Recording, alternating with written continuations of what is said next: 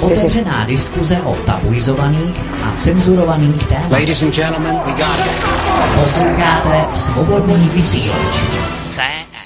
Tak, tak, tak, dámy a pánové, hezký večer, zdravím vás všechny. Martin Marcikán, svobodný vysílač, Studio Karaj, nachystání na teď už tedy pramenu SV24 na tom aktualitách, na těch aktualitách, ne na hlavním, takže vás tady vítám. A samozřejmě dneska budeme pokračovat v sérii debatních speciálů nebo debatních pořadů s inženýrem Jaroslavem Tichým, kterého též zdravím a vítám. Hezký večer. Dobrý večer vám, panu kolegovi i posluchačům. Tak, tak, tak. A pan kolega je Matěj Gregor, takže toho též vítám. Hezký večer. Krásný večer. Tak a Matěj Gregor, on stojí totiž za odchod.eu společně pro Czechzit, takže samozřejmě se budeme bavit o tom provizorně nebo provozně, takhle narychlo jsem to nazval dnešní pořad nebo popis České národní zájmy versus tedy Evropská unie, jak s tím souvisí naše národní zájmy a tak dále, jak jsou omezovány. Všechno bychom to měli probrat. Měli bychom se tedy kouknout i na právě české zájmy a jejich význam pro naše občany a i samotný stát, také naše další ukotvení na mezinárodní mezinárodní scéně a také bychom se měli kouknout, zda může se náš stát opět postavit na nohy. No už koukám, že na stránkách odchod.eu, dámy a pánové, jsou aktuality Spacáková, spacáková demonstrace před ČT a spousta dalších věcí, takže picnu vám do popisu odkaz, abyste o nic nepřišli, abyste se mohli koukat, abyste mohli naštudovat všechno, co je tady uh, o projektu nebo o tomto to nám řekne Matěj, jestli to máme nazývat projekt, nebo jestli je to aktivistické hnutí, nebo jak bychom se na to koukli, alternativa k tomu, co, co máme v České republice. Máte tady, koukám, petice, stanoviska a také možné členství, kontakty, takže všechno tady budete mít přímo na té hlavní stránce. Videa jsou tady od Matěje, takže můžeme se na to kouknout. Nuž, tak co ty naše zájmy, české národní zájmy, pánové, nechám teda pana inženýra, jestli k tomu něco má na začátek a hned se na to jdeme vrhnout, ať nám to slyší po. Já bych to s dovolením uvedl. Zaprvé jsem rád, že pozvání přišel, eh, při, přijal také eh, někdo z té mladé generace, z té nastupující generace. To je, toho si člověk velmi cení, zvláště po některých zkušenostech, které jsem udělal právě eh, s mladými v předchozích letech, konkrétně to byli studenti vysokých škol. Já už jsem tady o tom hovořil, jenom ve zkratce to vemu. Eh, předvolební kampaň 2017 Olomouc, debata tam se studentkou, která tam byla na brigádě, roznášela eh, v kavárně kávu a tak dále, tak jsme se také ptali a tak dále, co dělá, odkud je, že je tam z, z univerzity. Eh, byla byste pro vystoupení z Evropské unie? Proč, když nám dávají ty peníze, tak toto je úroveň výuky tam.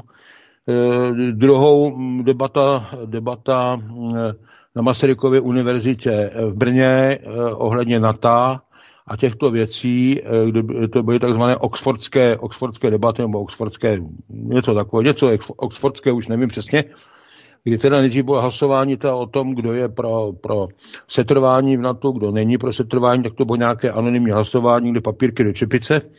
A pak bylo znova poté, potom, když jsme tam několikrát byli, No tak uh, asi 94% bylo samozřejmě pro setrvání na to předtím a asi o půl procenta to bylo jinak potom. Potom uh, našem, to jsem tam ještě byl jaksi součást jako Aliance národních sil a uh, tam ti lidé reagovali, vedle nás tam byla nějaká neziskovka a oni očividně vždycky ožili, když slyšeli ta samá slova, jim říká ta neziskovka, jako jim tam říkají ty čtyři roky ti profesoři, takže to ožili. Oni spíš jako už mají navykli, navykli, že něco slyší, než aby o tom nějak přemýšleli, protože když tam člověk zeptá, jestli jsou proto, aby jako, jestli chtějí někomu krást zem, půdu, bohatství přírodní, jako zabít to, tak to oni nechtějí. No ale jako proto na to jsou a to, co dělá na to, tak to je taky jako výborný, akorát si představují, že oni mezi tím, co se bude někde válčit, tak jako, že budou chodit po diskotékách, že? takže to jsou takové jako zkreslené představy, jenom jak si jako na, jako na okraji. Já už jsem tady v, tom, v některých pořadech párkrát uváděl. Čili jsem rád, že existují i mladí lidé, kteří mají na eh, ty věci eh, zřejmě eh, jaksi dosti odlišný pohled, A snad ještě zmíním jednu věc. Eh, mladí jsou dneska vychováváni někteří v tom, že prostě teď se z nich stanou ty Evropané a vstoupí do ráje. Ne to že, to, že ty Slovany tam moc neberou, to, že má být velká redukce obyvatelstva, to, že e, ten západ se dneska islamizuje, že tam bude větší krize, než, než se komu kdy zdálo, to oni jako to nevnímají. Oni půjdou na ten západ. Jo? A tam, tam to všechno vyhrajou. My jsme dneska ještě v situaci, my se k tomu nepochybně dostaneme, kdy tedy z V4 to pak vypadalo, e, to pak vypadalo na, na e, různé akce, jako je Trojmoří, potom, potom teď se dokonce hovoří o Rakousku, Uhersku, ještě je čtvrtá varianta potom, že by teda byl nějaká, nějaký útvar teda těch samostatných států, ať už tedy slovanských nebo jiných, to uvidíme, jak bude. A zase, už vidíte, že se někde tady připravují zase, točí se oslavné seriály na Rakousko, Uhersko, dělají se zase, už se staví honem pomníky a tak dál. Já si myslím, že bychom my měli zůstat sami sebou. Ale to si všechno dneska řekneme. Takže e, tyto, tyto věci, a ještě řeknu snad jenom jednu věc těm českým národním zájmům, víte, někdy slyším, že no ono je to těžké, my nemáme, my nemáme, kdybychom měli tak toho Orbána. Já těm lidem říkám, víte, Orbán hájí maďarské národní zájmy. A vy v podstatě nejenom, že my žádné národní zájmy nemáme, nikdo se mi nezabývá. Sice o nich občas, jako když je před volbami, tak někdo prohodí pár slov a pak jako to zase vypustí ty čtyři roky. Ale tady ani lidé nevědí, k čemu by jim byli a tím pádem oni ani nepostrádají. To je na tom to nejhorší, takže tady není ani co hájit. A pokud tento pořád bude moci trochu přispět k tomu, aby se tyto věci i lidem osvětlili, budu jedině rád. A já bych teďka, abych nemluvil dlouho, já přidám teďka slovo na úvod, to určitě stačilo. A pojďme si teda, pojďme si teda něco říct těm národním zájmům. Pokud bude pan kolega chtít něco na, nějak, pár slov na úvod, tak jako nejsem proti. A jinak tedy, jinak teda si potom pojďme teda říct, Eh, vůbec na ten, eh, ohledně teda toho významu pro ty naše občany, ten stát vůbec, co ty české národní zájmy vlastně znamenají, protože lidé si pod tím často neumí nic představit, někdo si myslí, že to je, když mu sleví na daních a tak dál. Není tomu tak. Pojďme si nejdřív asi říct tomu eh, v podstatě, co to obnáší a jaký význam to vlastně pro občany a stát má. Teďka přidám slovo. Dobře, dobře. Tak. tak. Matěj, jdeme na to. tak já taky děkuju, že eh, jsem za pozvání, že je možnost tady o tomhle, o tomhle diskutovat, protože já si myslím, že tyhle ty témata je eh, potřeba, potřeba připomínat. Já si myslím, že pan inženýr to řekl výborně, tu větu, že není co hájit, protože my se aspoň já to tak vnímám, už strašně dlouho neumíme v té společnosti shodnout, co jsou ty naše národní zájmy. Protože jedna strana nám to třeba prezentuje tak, že být integrovaný v Evropské unii a předat tu moc do rukou těch evropských národů je náš národní zájem. Na druhé straně, kam patřím samozřejmě já, předpokládám, že i, i vy, tak je to, že ty naše národní zájmy jsou naopak v tom zachovávat tu tu moc a tu, tu suverenitu v těch, v těch rukou těch českých občanů. Eh, já osobně považuji za ty národní zájmy v téhle době hlavně zachování, zachování té suverenity, kterou taky neumí vždycky každý definovat. Já si pod tím představuju to, abychom měli jasně dané červené čáry, co je věc, o které můžeme rozhodovat na evropském poli, nějaký mezinárodní obchod, nějaká, nějaké ekonomické otázky, nějaký společný postup v nějakých věcech. A kde jsou ty červené čáry, kde už nemůžeme nechat rozhodovat zahraničí, zahraniční státy ani za cenu toho, že o tom hlasujeme my. To znamená migrační politika, bezpečnost země, volební zákony. Tyhle ty věci, které tvoří naši zemi, tyhle ty věci, které se týkají přímo té demokracie, to, té svobody, eh, toho postavení toho občana v tom našem politickém systému, tak podle mě o tom nemůže rozhodovat nikdo jiný než, než ta uzavřená česká, česká politika. A obávám se, že ta destabilizace té politiky nebo to narušování té suverenity v otázkách toho, těch voleb, v otázkách té demokracie, té zprávy té země, tak to je největší, největší ohrožení, protože právě tam směřovaly ty poslední žaloby Evropské unie na naše volební zákony, kdo smí a nesmí kandidovat, o čem smíme, nesmíme rozhodovat,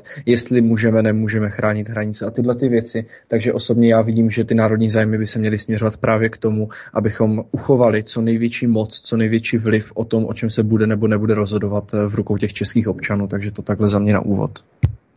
Já bych tomu chtěl říct uh, jednu věc. Víte, tento problém by měli uchopit, nebo by měla uchopit některá politická strana. Je spodivím, že to neudělala. Samozřejmě, že ty české národní zájmy, že to je otázka debaty a měla by se na nich shodnout jak společnost, tak pak i následně na tom by se na ní měly shodnout politické strany, které sedí ve sněmovně. Podle mých představ by o tom mělo být hlasováno, mělo by to být projednáno, mělo by z toho vzít nějaké nějaká deklarace, eh, eh, jako veřejná deklarace, aby ten náš stát začali zase brát v zahraničí vážně. Eh, nemůže být naším národním zájmem to, že se v rámci Evropské unie necháme rozpustit jako stát v Evropské unii, necháme se rozpustit jako národ, popliveme si vlastní historii a smažeme ji, nebudeme mít vlastní ekonomiku a budeme jenom sloužit a, a být za to šťastní. To takhle nebude. Nebudeme ani uh, uh, jaksi příliš suverénní, když nebudeme mít vlastní měnu, když nebudou zachovány prezidenty Beneše, eh, prezidenty, nebo dekrety prezidenta Beneše, když tady nebude základem státu tradiční rodina, otec, matka, děti, Eh, když teda nebuj, nedojde k ochraně a, ostraně, eh, a ostraze státních hranic, k zajištění vnitřní bezpečnosti státu a tak dále, a tak dále. Eh, těch věcí je tam, je tam spousta. Je to je otázka omezení existence a činnosti ze zahraničí financovaných, financovaných politických neziskovek, které nám tady rozvrací stát. Je to otázka obnovení české legislativy a právního řádu. Vemte si, že už dneska máme 70% zákonů cizích a e, my jsme si to dokonce dali, do, nebo poslanci, kteří si to dali do ústavy bez našeho vědomí, že vlastně e, zákony Evropské unie jsou nadřazené našim a už je zhruba 70% legislativy, už dneska není naše, e, je evropská. Dneska tento spor, jak víte, tak probíhá teďka právě v Polsku kdy teda e, ústavní soud tam rozhodoval, jaké zákony jsou nadřazené, tak rozhodl, že samozřejmě, že polské. My tento problém nemáme, protože e, naši poslanci po tajmu si to odhlasovali, že, že ty eurounijní, že jsou, že jsou nad těmi našimi, takže cokoliv tam odsud přijde, tak oni proto ani to neposlouchají, automaticky proto zvednou, zvednou ruku, odhlasují si to a pak jdou spokojeně na oběd. Takže e, to je prostě potřeba toto vidět je otázka také i posílení role státu, e, pokud jde o e, jednotlivé oblasti života, ten stát má také nějaké e, úlohy při všestranném rozvoji národa, společnosti a tak dál. Měl by mít zase akcent zpátky na podporu rodiny, na našich občanů, jejich výchovy, vzdělání. To žádná neviditelná ruka ničeho ani trhu neudělá zavedení zase zpátky jednotných školních osnov do školy, ale to pak musíme být odděleni od nějakých, eh, řekněme, eh, úplatků formou různých grantů, kdy za ty granty a za tyto věci se vlastně teda tady přednáší věci velmi často nejenom v rozporu s naší historií a, a tak dále, ale i v rozporu se zájmy tohoto státu. Zvýšení úlohy státu v naší ekonomice, eh, převod přírodního nerostného eh, bohatství, pokud ještě nějaké máme zpět do vlastnictví státu, nabití zase zpětné vlastnictví klíčových podniků z hlediska bezpečnosti našeho státu. Protože nemůžeme chtít být soběstační, nemůžeme chtít být uh, obrany schopní a tak dál, když prostě ty podniky budou v rukách cizích, anebo i někdy tedy nějakých soukromých vlastníků. Čili toto je prostě potřeba rozdělit a uvědomte si, vážní posluchači, jednu věc. Když je krize a najednou lidi jsou bez práce, kam jdou s tou nataženou rukou?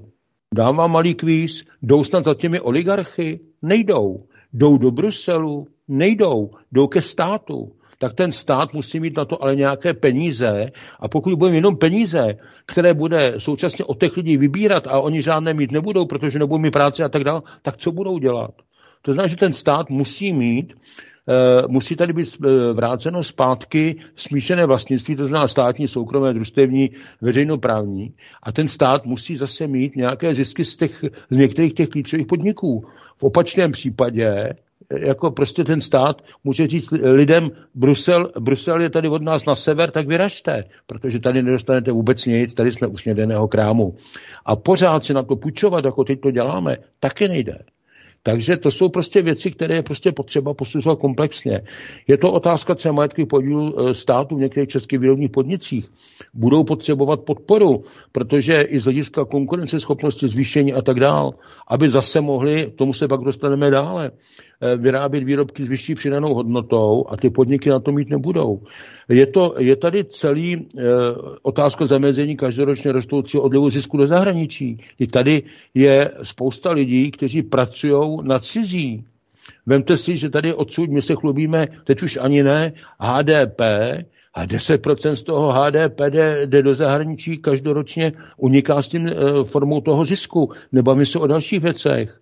Obnova českého bankovního sektoru, protože v podstatě to je nemá kdo financovat. A ty zahraniční banky, které tady dneska jsou, když se jmenují komerční a tak dál, komerční a, a spořitelná a tak dál, a tak dál, no tak ty samozřejmě nemají zájem, aby teda tady zrovna financovali příliš jaksi rozvoj eh, české konkurence jejich firmám. A eh, je to otázka podpory družstevního hnutí a tak dále. Ale toto všechno je v tom tuzemském. Eh, v té tuzemské oblasti máte pak oblast a na to bych chtěl upozornit. Podívejte, je to otázka jedna, která role, kterou budeme hrát. V Evropské unii nebudeme hrát žádnou roli, to jako vidíme. Navíc jako za chvilku tam nebudeme ani tím státem a tuším, že někdy v prosinci 2019 někde v Berlíně v Drážděnech měla tenkrát projev Angela Merkelová, která už tenkrát jasně říkala, jako jak, jak věci budou, že teda máme to všechno urychlit, nemáme dělat drahoty a odevzdat tam ten zbytek té suverenity, nám už zase tolik nezbývá. Jo, a jako nezdržovat tempo a tak. A e, takže tady už jde skutečně o to rozpuštění toho státu. V západní Evropě není tajemství, že se chystá evropský islámský chalifát. Teď je otázka, jestli zrovna do toho chceme jít, tomu se všechno dostaneme. Ale pokud bychom teda eh, se z toho snažili vymanit, tak musíme také eh, prostě si zajistit ještě s někým v partě, když to řeknu takhle, abychom měli větší trh, všechno jsme nemuseli vyrábět sami, měli jsme společnou obranu, zahraniční politiku a tak dál. Tak řekněme, se, se zeměmi V4 nebo podobně, tak si udělat prostě nějaký větší celek odchod, to znamená odchod z Evropské unie, že jo, a tak dál, tak dál. Řešit teda otázku na to, jak se to dál bude vyvíjet, protože tady jako také to na to není nějaké zcela konstantní. A e, je, je tady spousta dal, dalších věcí. E, posílení společné obrany prostřednictvím aktiv, e, aktivizace OBSE a tak dále, a tak dále. Hlavně ale, prosím vás, opuštění globa, čistě globalistických pravidel volného pohybu zboží, služeb a kapitálu, zavedení celní a daňové politiky eh, tohoto celku, třeba té V4, já vám řeknu proč. Ty, eh, ten volný pohyb osob, to je pro ty migranty hlavně směrem sem. Pokud je o to zboží, služby, kapitál, zase sem chodí, sem chodí polo, polotovary na, na zpracování, tady se dělá montáž, zase to jde ven, je to bezcelní a tak dál. Chodí sem bezcelně a bez kontroly zboží, víte, jaká je kvalita a pak místo toho, abychom eh, se to snažit skutečně řešit, tak teda tady jsou nápady, jako že tady stanovíme supermarketům nějaké kvóty, eh, jako na české výrobky. Za prvé, když není celý ten řetězec našich rukou, od prvovýrobce eh, až na ten pult, protože zpracovatelský průmysl, jak známo, je někde jinde, tak ani negarantujeme, že když od českého zemědělce jde eh, české maso, takže sem na ty pulty dorazí české maso. A hned nám to Evropská unie zatrhla. Takže vidíme, že takhle to prostě jako dál nejde. Takže jsem aspoň z části jsem se jich dotknul, bylo bych samozřejmě více, ale předám slovo. Dobře. Tak já, jsem, já, já přemýšlím, já přemýšlím, jak to dodat. Zaznělo tam, zaznělo tam několik důležitějších věcí, ale shodnu se, shodnu se na tom. Líbila se mi ta myšlenka přesně toho. Když ten občan se dostane vinou té politické, ekonomické situace do krize, tak přesně tak. Nejde za, nejde za těmi lidmi, kteří tu krizi mohli na tom trhu způsobit, ale jdou přesně, jak, jak, řekl, jak řekl pan inženýr, jdou za tím státem. Jo. A v tom já vidím velký problém, protože ten stát neustále přebírá ty povinnosti, které vždycky měl. To znamená tu péči o ty občany, tu sociální podporu a tak dále ale ty benefity, nebo respektive ten zisk, ty, ty, daňové, ty daňové zisky toho, ty neustále přechází jinde. Jo. My tady máme, daň, my zvyšujeme daňové zatížení ať už malým firmám, středním firmám, živnostníkům i občanům v podobě emisních povolenek, v podobě nařízení GDPR, které ač se nezdá, tak taky stálo řadu lidí eh, desítky tisíc na toto zřídit, skontaktovat a tak dále. A samozřejmě zisky z tady toho jdou především, jdou především do Bruselu, do těch, do těch fondů Evropské unie. Jenže ty výdaje, a ty, a ty krachy potom, potom platí stát. Mně se nelíbí, mně se nelíbí, že, se, že jsme se dostali do situace, kterou, za kterou často do dneška kritizujeme Sovětský svaz. A to je to, že se na nějakých dneska 27 států snažíme aplikovat jeden, jeden model na všechno. Snažíme se těm státům říct, jak mají pečovat o svoje občany, snažíme se jim říct, jak mají chránit životní prostředí, jak se mají zajímat o kulturu, jak mají podporovat sport, jak mají podporovat všechno a ono to nikdy nebude samozřejmě fungovat. Takže zatímco v určitém odvětví bude vždycky jedna část té Evropské unie růst a možná je to náhoda, já si to nemyslím, ale vždycky to jsou ty země bohatší západní, tak druhá část toho Evrop, té Evropské unie bude vždycky na tom ztratná. A já se domnívám, že v budoucnu, eh, protože od roku 24 se staneme už čistými plátci i na papíře, tak eh, na tom budeme ztratní my a budeme na tom ztratní hodně, protože my už budeme do Evropské unie posílat i v tom základním příspěvku víc peněz. Nebudeme mít právo na to čerpat tolik dotací jako doteď, což na jednu stranu díky bohu za to, na druhou stranu ten Brusel nám to absolutně nemá jak vykompenzovat. A bude jenom přibývat a přibývat těch, těch nařízení. a to, že z toho není cesta Eh, cesta ven, než tím, že tu Evropskou unii z mého pohledu opustíme, tak to je proto, že ten český vliv Evropské unii bude menší a menší. My o těchto věcech prostě na evropském poli eh, rozhodovat, rozhodovat nemůžeme. Když se to řekne tak lidově, tak na to jsme, na to jsme malí páni. Podívejme se na to, eh, že ze 705 poslanců jich máme 21. Někdo namítne dobře, ale Evropský parlament přece není ten nejhlavnější, je tam Evropská komise. Pravda. Členové Evropské komise pardon, se skládají ze zástupců jednotlivých zemí. Ale zase, tady nastane problém. Máme zástupce každé země, ale každý ten zástupce má vysloveně evropským zákonem zakázáno v, tom, v, tom, v té Evropské komisi hájit zájmy své země. To znamená, my v té Evropě nemáme žádné zastoupení. A cíl té Evropské unie není vytvořit nějakou diskuzi o tom, kde bude každý hájit zájmy svého státu.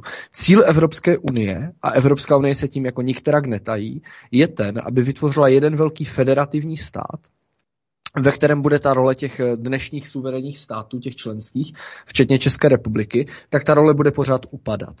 A pokud my z toho vlaku nevyskočíme, případně to nezarazíme, případně nezačneme opravdu být tím hlasitým silným rebelem, jako je třeba dneska Polsko-Maďarsko, kteří pod potkalo, tak my se pěkně svezeme do té role toho federativního státu, který tam bude mít jednoho zástupce, aby se neřeklo, budeme tam hezky chodit, jak říkal uh, opět skvěle pan, pan Tichý, tak si tam zajdou na ten oběd, odhlasují si, co mají a tak, to, a tak to bude. A druhá věc je, přestože máme 21 europoslanců, tak díky tomu, že uh, národně orientovaní voliči k eurovolbám nechodí, ta volební účast tam je 29%, no tak potom ty volby vyhraje ze sedmi mandáty ANO, které tam pošle Radku Maxovou, která prakticky Evropskou unii podporuje, uh, nominuje Věru Jourovou jako komisařku, Piráti tam pošlou Pexu, Gregorovou a Kolaju, kteří by také nejradši byli eurofederativní, to není žádná hm, lež, to je pravda, to jsou jejich výroky. A já si tady v téhle chvíli říkám, že pokud my opravdu eh, chceme pro ten stát něco udělat dlouhodobě a jde nám o ty vyšší, vyšší principy toho státu, to znamená suverenita, to znamená vlastní strategické zdroje, nepodléhat evropskému vlivu, no tak přece se nemůžeme dívat na to, jestli deset let nám vypadnou dotace, jestli tady se sníží dočasně životní úroveň, jestli tady odejdou investice. Ano, odchod z Evropské unie by bolel v tomhle případě, ale musíme si uvědomit, že po 17 letech členství v Evropské unie, je pochopitelné, že zaplatíme daň.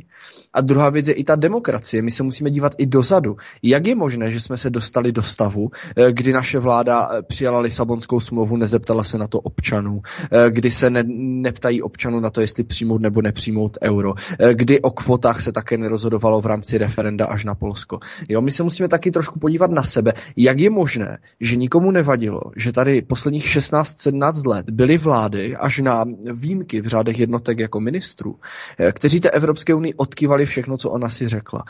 Nikdy proti tomu nebyl žádný krok, nikdy tady nebyli. A musela přijít až obrovská migrační krize, kdy hrozilo, že se do Evropy dostane prostě milion nekontrolovatelných lidí aby se lidi probudili a aby jsme aspoň trošku začali ten odpor o té Evropské unii, té Evropské unii dávat. Ale za mě už jsme nechali Evropskou unii zajít, ta, nejenom Evropskou unii, ale celkově ty zahraniční vlivy v naší zemi, závislost naší ekonomiky na dotacích, politický, politický vliv zahraničních organizací v České republice, práva nadnárodních korporátů v České republice jsou taky neskutečně zvýhodněna z mého pohledu, než by měly být.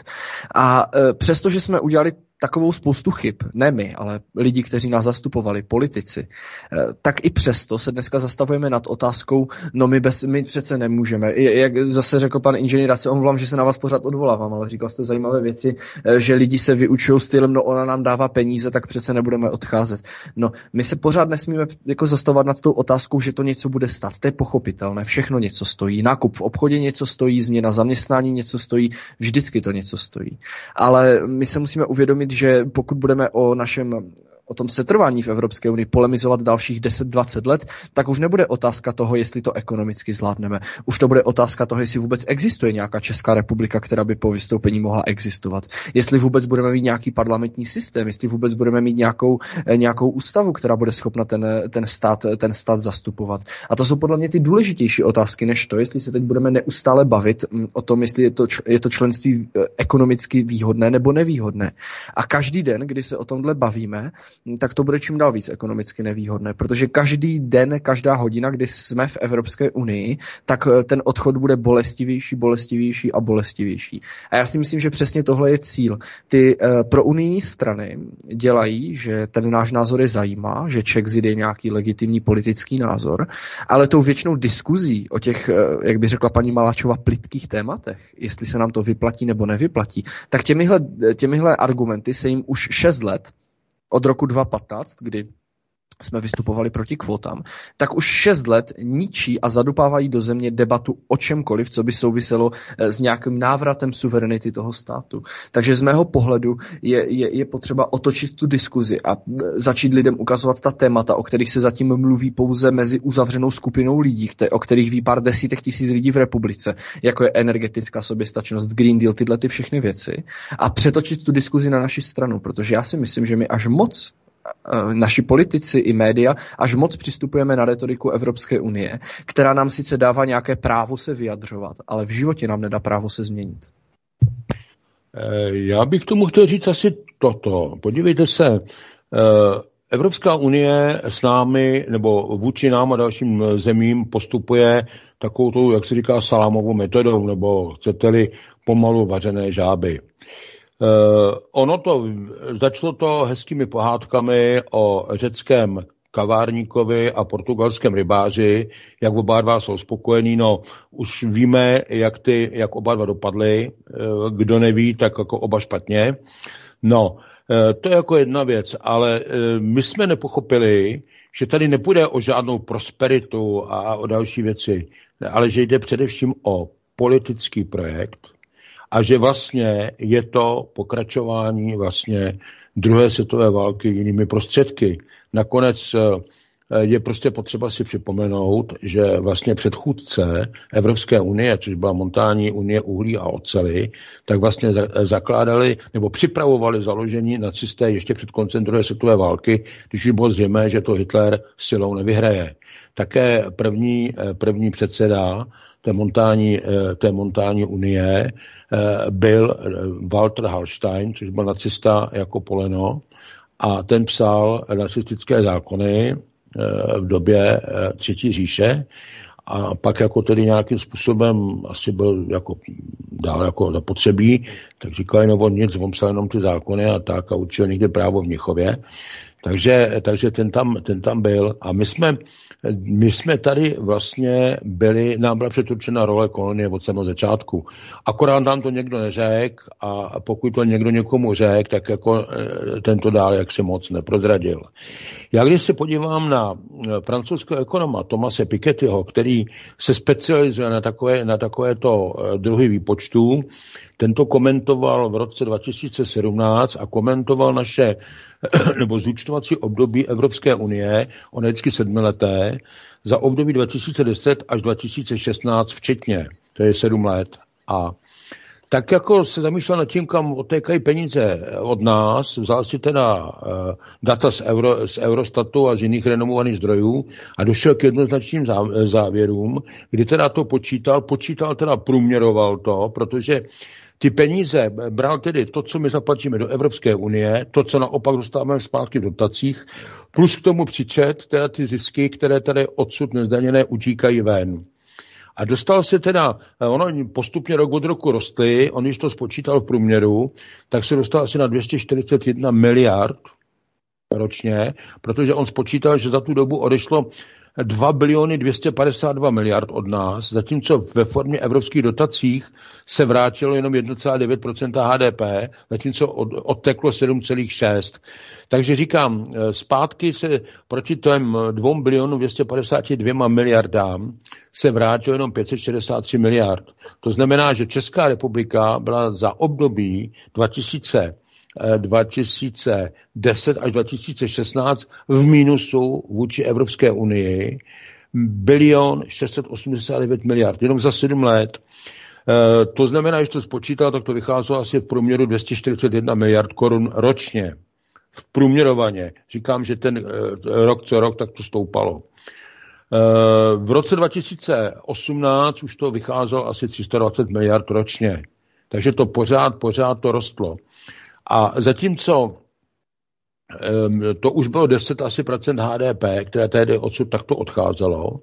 Prosím vás, teď se nebavím o dalších věcech, jako, jsou, jako je potržená koruna, kdybychom byli ještě o řád výše a tak dál, oproti, oproti, eh, oproti eh, to znamená směný kurz oproti, eh, oproti paritě kupní síly, o tom se vůbec nebavím, to je 40%, to, to, bysme, to, to, to, byste, to by vám nechutnala někomu večeře, tak eh, jenom toto, když vemu, tak eh, tak tady už to bylo 10% HDP a zatímco my jsme měli hrubý národní produkt o 10% uh, nižší tedy, než, než než je tedy, eh, než je tedy hrubý domácí produkt, tak eh, než je HDP, tak eh, v Německu naopak to bylo obráceně a v ten samý rok tak tam měli o 17% měli vyšší ten národní produkt. To, jsou, to, jsou, to, to, to je příjem, který je i ze zahraničí, když si to řekneme takto, i od jejich firm ze zahraničí. To znamená jinými slovy, děláme tady na cizí. Vážení spoluobčané, pracujeme tady na cizí. A my to nechceme pořád vidět. A když jdete k volbám, a já se pamatuju rok 2017, ještě zase v té Olomouci, a když jsme se tam bavili s lidmi, tak jsme říkali, a vy nechcete mít jako výrazně vyšší platy, protože máte třetinový platy proti Německu a poloviční proti průměru, průměru Evropské unie a tam byly i takové země, jako je Řecko, Španělsko, Itálie a tak, jako nic moc země. Říkali, no když ten Babiš nám přidá 500 korun, tak voli toho Babiše, jim přidá 500 korun. No tak jako je otázka, co lidé vůbec chtějí nebo nechtějí. No, oni to snad ani nechtějí, oni to nechtějí, nebo to nebyli schopni prostě pochopit.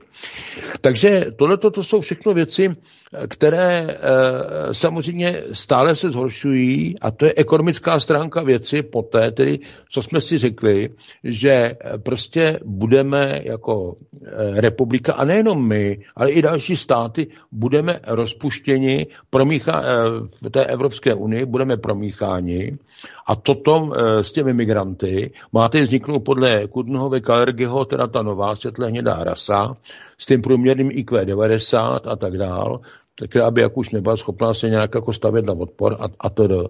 Čili toto je všechno věc, kterou je prostě potřeba si uvědomit a zvážit tohle. A teď je otázka taková, jestli tedy chceme teda vlastně odevzdat stát, chceme teda vlastně zrušit národ, teď se takhle prostě promíchat. Víte, že prav, jak to pak vypadá v té Evropě, protože uh, ti migranti se ani netají, tedy s tím, že chtějí zavádět všude, kde to ovládnou, tak právo šaria a, a tyto záležitosti. A nebo tedy a pak teda nebudeme Evropou, všem už to pak skončí, budeme Evropou jenom zeměpisně, ale ne jinak. A nebo teda, jestli chceme něco jiného. A pokud chceme něco jiného, pokud teda si chceme zachovat, já nevím, kulturu, nemluvím ani o náboženství, protože to je dneska různé, ale prostě způsob života, nějaké tradice, jazyk a další věci, no tak je prostě potřeba to bránit, ale to určitě nebudeme moct bránit v Evropské unii, protože si uvědomíme, že vlastně Eh, s těmi tématy přichází Evropská komise, když už to tady padlo, a v Evropské komisi jsou eh, nikým nevolení, ale ze zákulisí jmenovaní lidé a ty ze zákulisí dostávají instrukce, jak mají pracovat.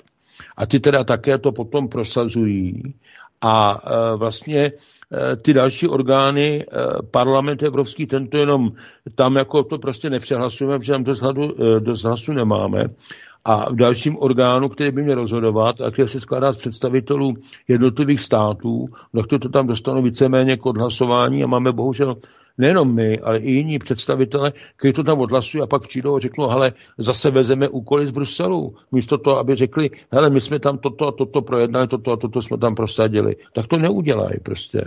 A ještě k těm poslední jenom větu, k těm českým národním zájmům. Já jsem, možná, že si někteří vzpomenete, svého času, už to bude tak rok možná, tak jsem tady, jednak jsem citoval tehdy z nějaké korespondence s panem doktorem Davidem, eh, nebo já jsem psal nějaký článek, ona to psal republiku, repliku, já jsem psal, jak to teda v té Evropské unii je, a pak jsem teda měl tady v pořadu paní eh, poslankyni Konečnou. No a z nich, od nich se dovíte, že vlastně po těch našich e, eurozástupcích vlastně my tam namenujeme, oni tam mají sladký život, nikdo po nich nic nechce. Jestli má někdo představu, že tam oni odjíždějí, aby tam hájil české národní zájmy, tak je vedle. Sloucháte svobodný vysílač Česko. Tak je to, prostor tak pro je vás. To, Prostor pro. Tak je to paní, tak je to řekněme eh, do značné míry řekněme paní Konečná, je to doktor David, je to, je to země generál Blaško a pak tam vidíte další, kteří si tam ještě chodí na náš stát stěžovat. Jako co to je? A já chci říct jednu věc, proč to říkám. Kdyby teda tady byly jasně vymezené české národní zájmy a posuzovali se při té volbě ty lidé, eh, těch europoslanců, eh, kteří jsou schopni hájit české národní zájmy, tak já tvrdím, že většina těch adeptů, kteří tam dneska sedí, tak by nemohli být ani, nemohli by být ani v té nominaci, protože by v tomu vůbec, těmto požadavkům, by vůbec, ale vůbec neodpovídali. Takže tolik z mé strany. Halo? Halo, halo, já jsem zde. Já si měl zase ty mikrofon, A mě ten zvuk mě vyděsil. nějaké to tam... Jo, mě to tam skočilo, já se omluvám, tam skočila znělka. Dobrý, nic v pohodě. Uh, no ono, ono to, je, to je přesně to, ten europarlament je nekontrolovatelný, neodvolatelný z naší strany, ty eurovolby jsou jednou za pět let a eh, nikdo k ním nechodí. Jo, proto to pak dopadá tak, že toho využívají ty chytré strany, které si tam prostě, prostě dotlačí ty svoje lidi a uh, my s tím vlastně můžeme jako na to nadávat, můžeme být nespokojení, ale v současné podobě té Evropské unie my s tím nic, my s tím nic neuděláme.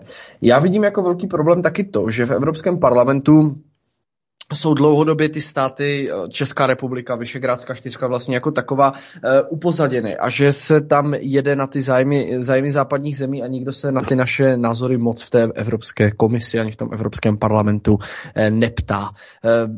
Byl jsem, byl jsem na semináři v poslanecké sněmovně, kde mluvil pan doktor Srb, který se zabývá vlastně rolí nejmenších států v Evropě, v Evropské unii. A ten skvěle, opravdu skvěle připravil informace o tom, jak si Malta a Lucembursko, tyhle ty malé státy, dokázali díky vypočítavosti své vlády a díky tomu, že tam opravdu jezdili hájit zájmy té země, vydupat neskutečné podmínky. Tuším, u Malty to bylo 75 výjimek ze zákonu, v České republice to, bylo, to byla nula znamená opravdu velice, velice zajímavé je to, že eh, kdo v té zemi vládne, tak opravdu v té Evropské unii dokáže minimálně něco málo eh, prosadit. Ale v Česká republika tady to období po tom vstupu za té Špidlovy, Grosovy a Paroubkovy vlády, eh, tady to období zaspala, za to Polánka se to pohřbilo Lisabonskou smlouvu a teď už je to, teď už je to úplně o něčem, o něčem jiném.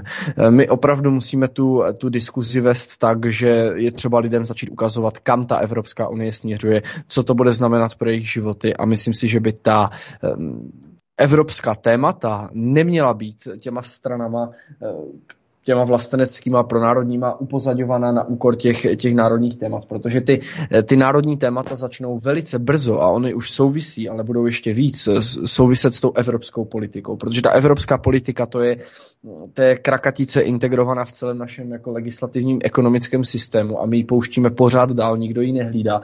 Hrajeme si na ten suverénní stát, řešíme tady ta témata, jestli jak tady vyřešíme jak tady vyřešíme stavbu dálnice, jak tady vyřešíme nějaké, eh, nějaké stavby, ale vůbec se nezabýváme tím, že eh, už, už brzo o tom vůbec rozhodovat, rozhodovat nebudeme. Teď nás čeká české předsednictví, to je taky určitě, určitě dobrá aktualita ke zmínění, eh, které toho moc neznamená, kromě toho, že se tam bude dát asi utopit zase spousta peněz za nějaké přípravy a další věci a obávám se toho, že, obávám se toho, že to české předsednictví bude, bude spíše pro unijně směřované, to znamená, že eh, se to asi bude snažit ta vláda, která vznikne z těch nových stran, posunout více, více do té unie, ukázat, že se chceme integrovat a tak dále.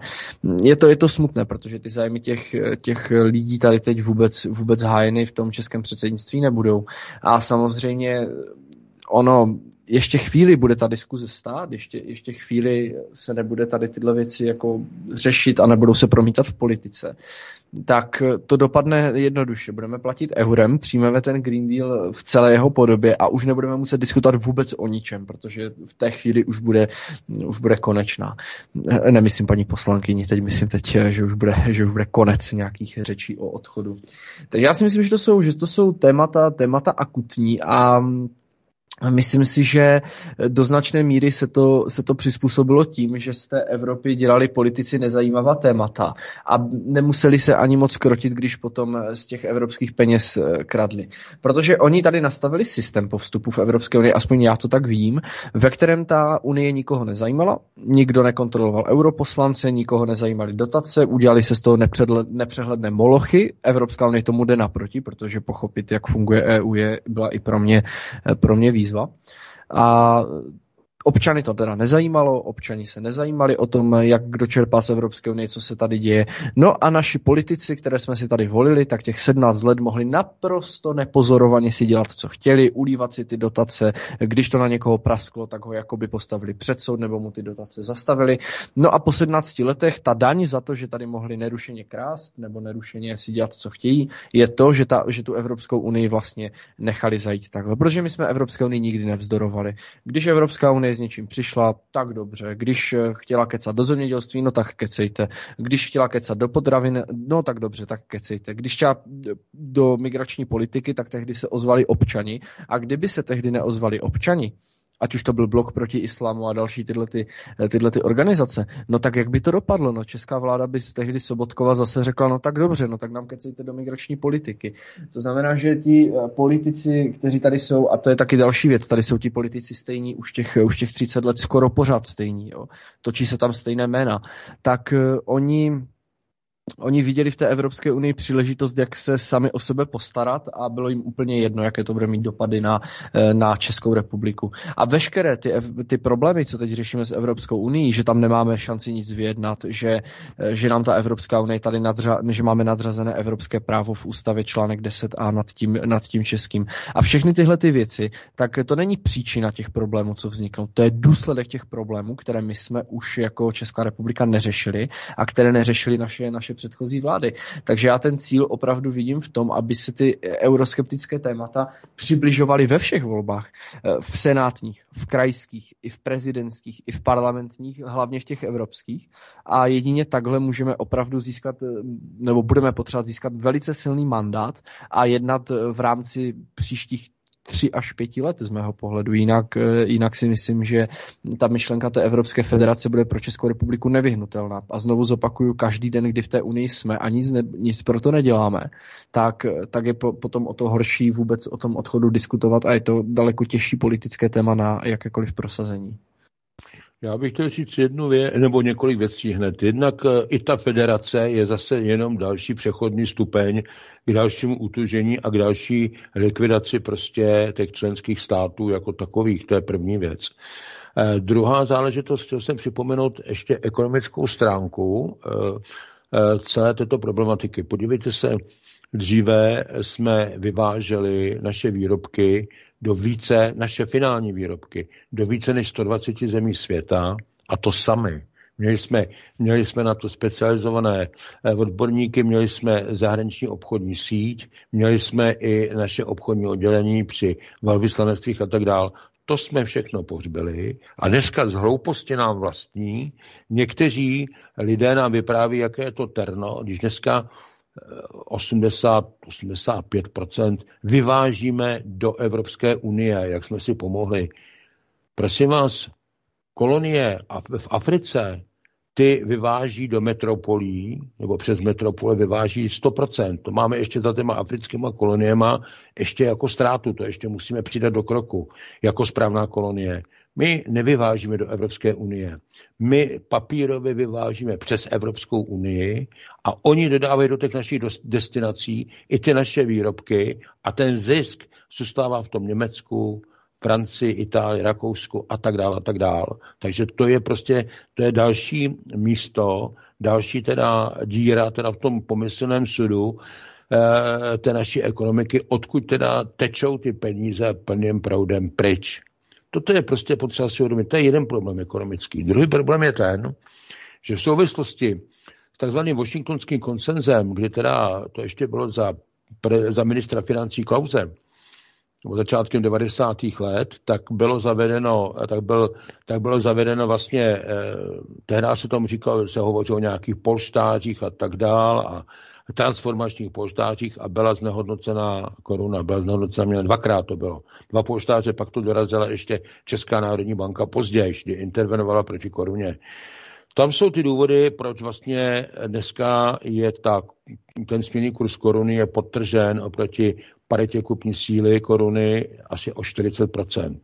V momentě, berte si, já to tady někdy uvádím jako prostě pro jednoznačně srozumitelný eh, případ nebo kalkulaci, někdo bude mít na, na, eh, v bance, bude mít na účtě 100 tisíc korun, když vám dneska někdo to při kurzu 25 převede na eura, dostanete 4 tisíce euro a je to hotovo. Definitivně pokud bude zavedeno euro. Pokud eh, ten kurz by byl předtím, přece jenom, já jsem teda proti euro jako takovému, ale kdyby byl předtím aspoň přiblížen to, té paritě té kupní síly, která se odhaduje někde kolem 18 korun, kdyby to bylo přiblíženo na 20 korun, tak za těch 100 tisíc dostanete eh, korun, dostanete výměnou 5 tisíc euro. Chápete to? Takže to je podstatný rozdíl. A jestli teďka by mělo být zavedeno euro, tak budete okradeni, jak nikdo nikdy. To e, prezident Zápotocký musí blednout závistí proti tomu, co, co prostě k čemu teda tady dojde. Takže to je jedna část problému. Druhá část problému je ta, a to také souvisí s tím washingtonským konsenzem, což byla tehdy úmluva amerického ministerstva financí, Světové banky, Mezinárodního měnového fondu, nebo asi 10 bodů, eh, jak mají teda doporučení a taková závazná doporučení pro eh, rozvíjející se státy, to je to OECD a to, tak eh, jak mají postupovat. Mimochodem předtím v 80. letech tuhle tu medicínu dali jeho americkým státům, ty se z toho dneška nespamatovali, ale my jsme na to šli také. Takže tam máte další věci, máte máte to, že vlastně tím, jak se potrhla koruna, tak eh, ti, kteří ještě vyváží naše výrobky ven, tak oni za to dostanou málo eura, málo dolarů, ale poměrně jako dostatečné množství korun. Takže jim to, jim to jakoby stačí Oni teda tím pádem nic je nenutilo, aby nějakým způsobem modernizovali výrobu, aby šli do výrobku s vyšší přidanou hodnotou. A teď si představte, když najednou rázem přijdete na to euro, oni už nebudou stávat jako víc korun, aby jim to stačilo. Oni budou dostávat pouze málo euro. A víte, kolik podniků bude krachovat? To si nikdo neumí představit. Já nevím, jestli tohle někdo kalkuluje a pak je jediná možnost teda ty podniky buď nechat padnout ze strany toho státu a e, začít vyplácet těm lidem podpory, anebo teda tyto podniky převzít, anebo do nich investovat. Ty investice kapitalizovat, to znamená, že stát si tam obnoví teda své majetkové podíly v těch státech, eh, v těch eh, podnicích, zhodnotí to, žádné půjčky nevratné, nic takového, zhodnotí to a ten podnik podrží ho, pojede dál a je to lepší, než aby, a ten podnik bude muset modernizovat a tak dále, a tak dále, a je to lepší, než aby tedy jenom vyplatili lidem peníze a ty lidé to s prominutím dobrém slova smyslu, se říká, prožrali a nebylo z toho nic. Takže toto jsou všechno věci, které je prostě potřeba zvážit, jenom si nejsem jistý, že zrovna toto garnitura teďka, která nastupuje, zase si tohleto jako plně uvědomuje. A tohle budou jako prostě naprosto nezbytné otázky, které bude prostě potřeba řešit, zejména v z okamžiku, prostě pokud oni budou chtít otevřít otázku s eurem. Euro není jenom otázka, to není jenom otázka politického rozhodnutí, že to od zítřka bude a hotovo protože musí si být vědomi i těch souvislostí a následků tady toho, a nejen pokud jde o lidi, že lidi budou okradeni z hlediska, z hlediska svých úspor, protože ty úspory nejdřív někdo znehodnotil a teď místo toho, aby to postupně ta banka srovnala zpátky, ta Česká národní banka, no tak místo toho to zafixuje tím, že to přehodí do eura a bude to takhle navždy. Jo? A lidi přijdou o, o peníze. Takže to jsou všechno věci, které je prostě potřeba brát v úvahu. To není tak jako jednoduché. A je dobře o tom mluvit, protože lidé by toto měli začít chápat a také se k tomu stavět. A ne, že teda, e, jestli jako někdo to splošťuje celý ten problém na to, že když pojede někam do zahraničí, takže si nebude muset měnit tadyhle ve směnárně e, koruny za eura, Prosím vás, to je to poslední. To je to samé, jako když budete tady mít uh, volný pohyb uh, osob a budete říkat, no tak já když jdu do Rozvadova, no teda přes Rozvadov do Německa, tak nebudu muset brzdit tam někde u budky a někomu ukazovat pás. Víte, že se stejně moc jako neukazoval, že No, takže, uh, ale oproti tomu, že se vlastně půjde volný pohyb migrantů a dalších záležitostí, to už nikdo nebere. To už nikdo nebere. A tady tato pravidla, ta nebyla dělána pro nás, to je fatální omyl. Ta byla dělána právě proto, aby byly možné udělat ty kroky následně, které potom byly udělány. Včetně jsem posílání teda toho zboží, které žádné dneska kontroly nic není a když vám potom zboží třeba po potravinách bude špatně, tak můžete ty koncerny potom žalovat. Tak to jsem zvědavý, co vyžalujete a tak dále. Takže to je všechno zase prostě potřeba zase vrátit prostě do nějakého pořádku toto. O nic jiného nejde. Takže tolik teda eh, ode mě teďka v tuto chvilku. Hmm. Ono, tady, tady je to, tady je to, přes to jsou ta témata, co se vlastně eh, Evropská unie slibovala slibovala se, že vyřeší a prakticky se jenom prohloubili a jde to vidět i tou, eh, i tou eh, dvojí kvalitou potravin, která je stále nevyřešena tím, tím odrbáváním těch spotřebitelů, tou nestabilitou ekonomickou a tak dále. K tomu euro je zajímavé dodat, že kdykoliv je, eh, kdykoliv je krize, tak eh, v té krizi česká koruna sílí vůči euru. Euro opravdu, opravdu, opravdu padá a česká koruna, eh, česká koruna sílí, protože eh, samozřejmě ty krize se dotýkají většinou zemí, které mají ještě méně stabilní politiku než Česká republika. Dotýkaly se Španělska, Řecka, Itálie. Já teda ekonomiku prozatím jenom studuju, takže moje znalosti a nějaký mandát o tom mluvit je, je omezený. Každopádně vzdát se té české koruny by byla ekonomická a i politická hloupost. Ty argumenty nejsou. A e, tady vždycky je e, dobré se podívat na to, e, jak se dá nechat pracovat lidi, kteří v tomu rozumí. My máme v Česku celou řadu renomovaných ekonomů. Opravdu, troufnu si říct, lidi, kteří publikují pro zahraniční ekonomické magazíny, rozumí tomu. A tihleti lidi vždycky se shodnou na tom odborníci, že to euro přijímat eh, prostě dobré není. Eh, zmíním na Mátkově, eh, Vysoká škola ekonomická v Praze. Já dám ruku do ohně, že kdyby bylo nějaké vnitřní hlasování na univerzitě, jestli kdykoliv v budoucnu přijmout euro, tak vám 90% těch profesorů podle mojí zkušenosti řekne, že ne.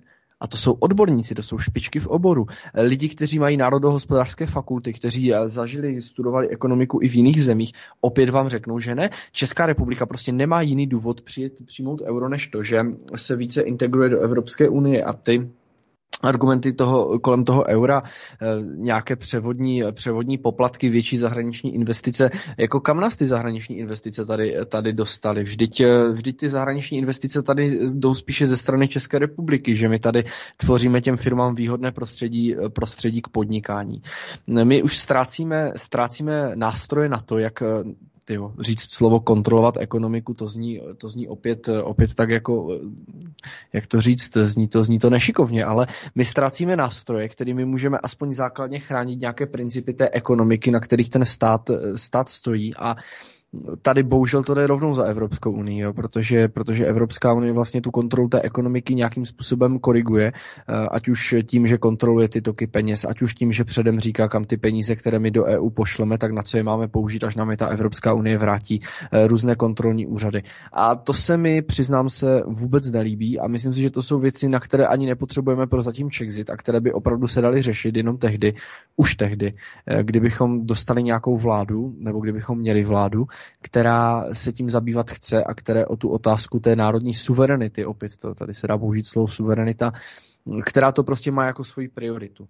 Jo. A myslím si, že eh, ty témata se teď sice dali trošku do pozadí, euro se teď tolik ve volbách radši neřešilo, aby nikdo k němu nemusel zaujímat to odmítavé stanovisko, protože jim se to nehodí do krámu. Ale přesto to téma je, protože lidi, oni začnou, protože pravděpodobně nás čeká nějaký ekonomický úpadek, nějaká finanční krize, která se dotkne každého z nás vlivem zdražování, vlivem zmrazení těch mest. A oni začnou podle mého názoru to euro vykreslovat jako takového toho falešného mesiáše, toho spasitele, eh, kdy opravdu přijetí eura už bude ta jediná šance, jak se z té krize dostat, takhle to oni budou prezentovat a bojím se, že za ty čtyři roky už opravdu to bude součást programu každé strany a ta příští vláda to bude muset řešit a říct to definitivní ano, nebo říct to eh, definitivní ne. Tady se opět na závěr vrátím zpátky, kdy uh, už v roce 2004 a je to uh, odsouzení, zavržení hodné, je to hamba, že nás někdo zavázal k tomu, že se vzdáme té české měny. Někdy. Oni tam dali to, že to nemá termín a on to skutečně nemá termín, ale už jenom to, že si někdo dovolil tu naši zemi na základě jednoho referenda s volební účastí kolem 50-60%, tak si dovedl nás zavázat k tomu, že se vzdáme naší měny a odevzdáme prakticky tu ekonomiku mm, do těch, do těch rukou té Evropské centrální banky, tak je to za mě ostuda, protože lidi si ani neuvědomují, eh, že česká koruna to není jenom to, že přijdete do obchodu, zaplatíte euro nebo zaplatíte korunu, to je každému jedno. Ale eh, to, že Česká národní banka by zanikla a stala by se z ní jakási pobočka Evropské centrální banky, že Česká banka mm, eh, určuje Česká národní banka nějaké diskontní sazby, eh, nějaké lombardní sazby, nějaké, nějaké retro sazby, to jsou přece věci, které ví ti lidé, kteří tomu rozumí a ti lidé se vždycky shodnou na tom, že to není dobré. Eh, ta ekonomika, eh, ty, ty měnové kurzy, to se nedá nastavovat tak, aby se to vždycky vyplatilo 28 zemím. Každá ekonomika je jiná. Máme v Evropě ekonomiky importní, exportní, máme ekonomiky zaměřené na, máme ekonomiky zaměřené spíše na, na průmysl, potom máme ekonomiky, které jsou čistě tržní, ve kterých se nebuduje žádná hodnota, čistě je to jakási, eh, jakási křižovatka toku peněz, zmíním tady například eh, Lucembursko.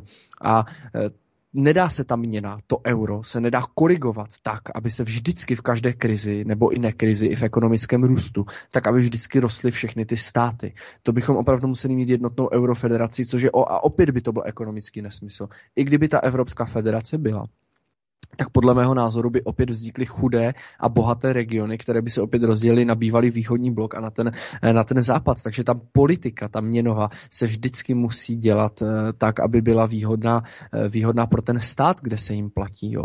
A jediný důvod podle mě, proč ty západní státy tolik tlačí na to přijetí eura, je to, že jim se tady zase zvýhodní podnikání. Oni sice řeknou, no české firmy nebudou muset platit poplatky, když budou obchodovat se zeměmi z eurozóny. No ale to stejné opět platí pro ně. Oni nebudou muset eh, platit, eh, platit nic a nebudou budou mít opět výhodnější podmínky, eh, když budou obchodovat s českýma firmama. Takže my přijmeme euro. V prvních pěti letech se nám tady nasype strašná řada zahraničních investicí, které tady půjdou za tou výhodností toho eura.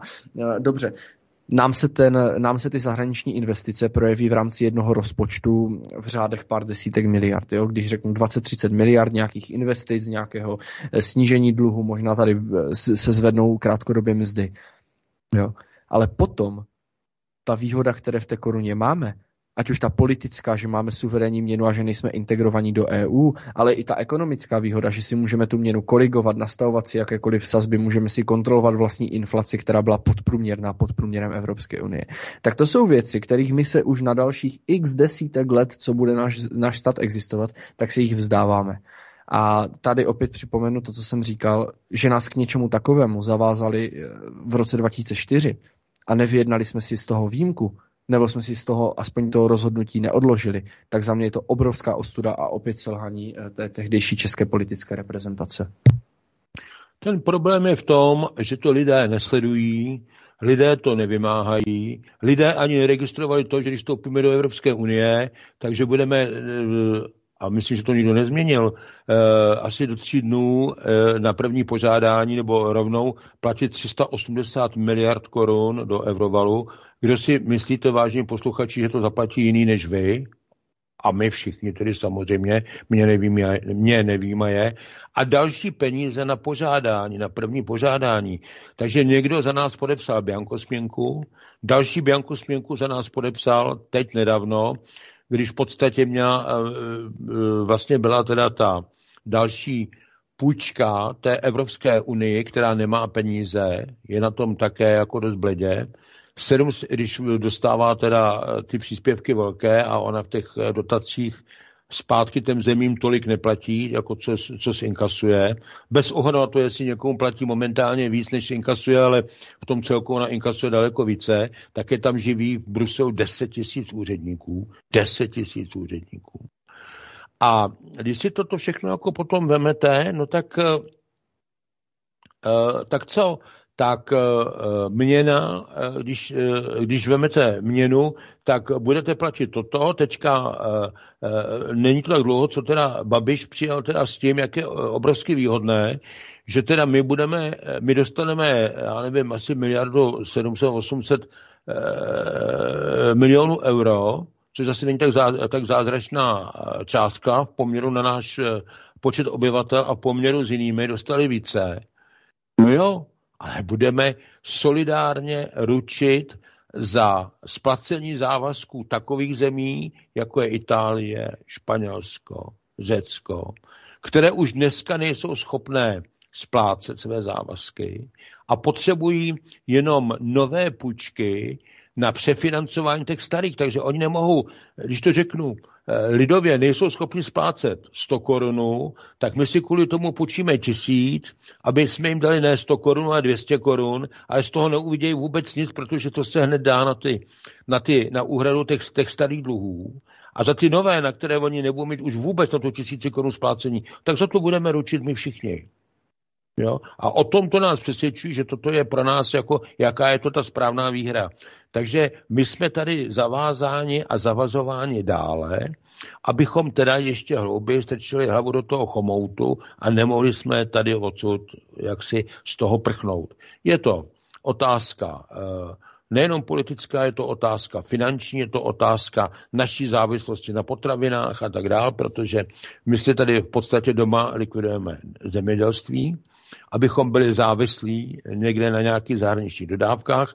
Teď si vemte, že už v některých zemích, jako jsou Spojené státy a podobně, tam uh, kotví uh, desítky, možná stovky lidí na moři, nedaleko, nedaleko břehů, nejsou vykládány a tam jsou již v obchodech prázdné regály podle těch informací a i těch snímků.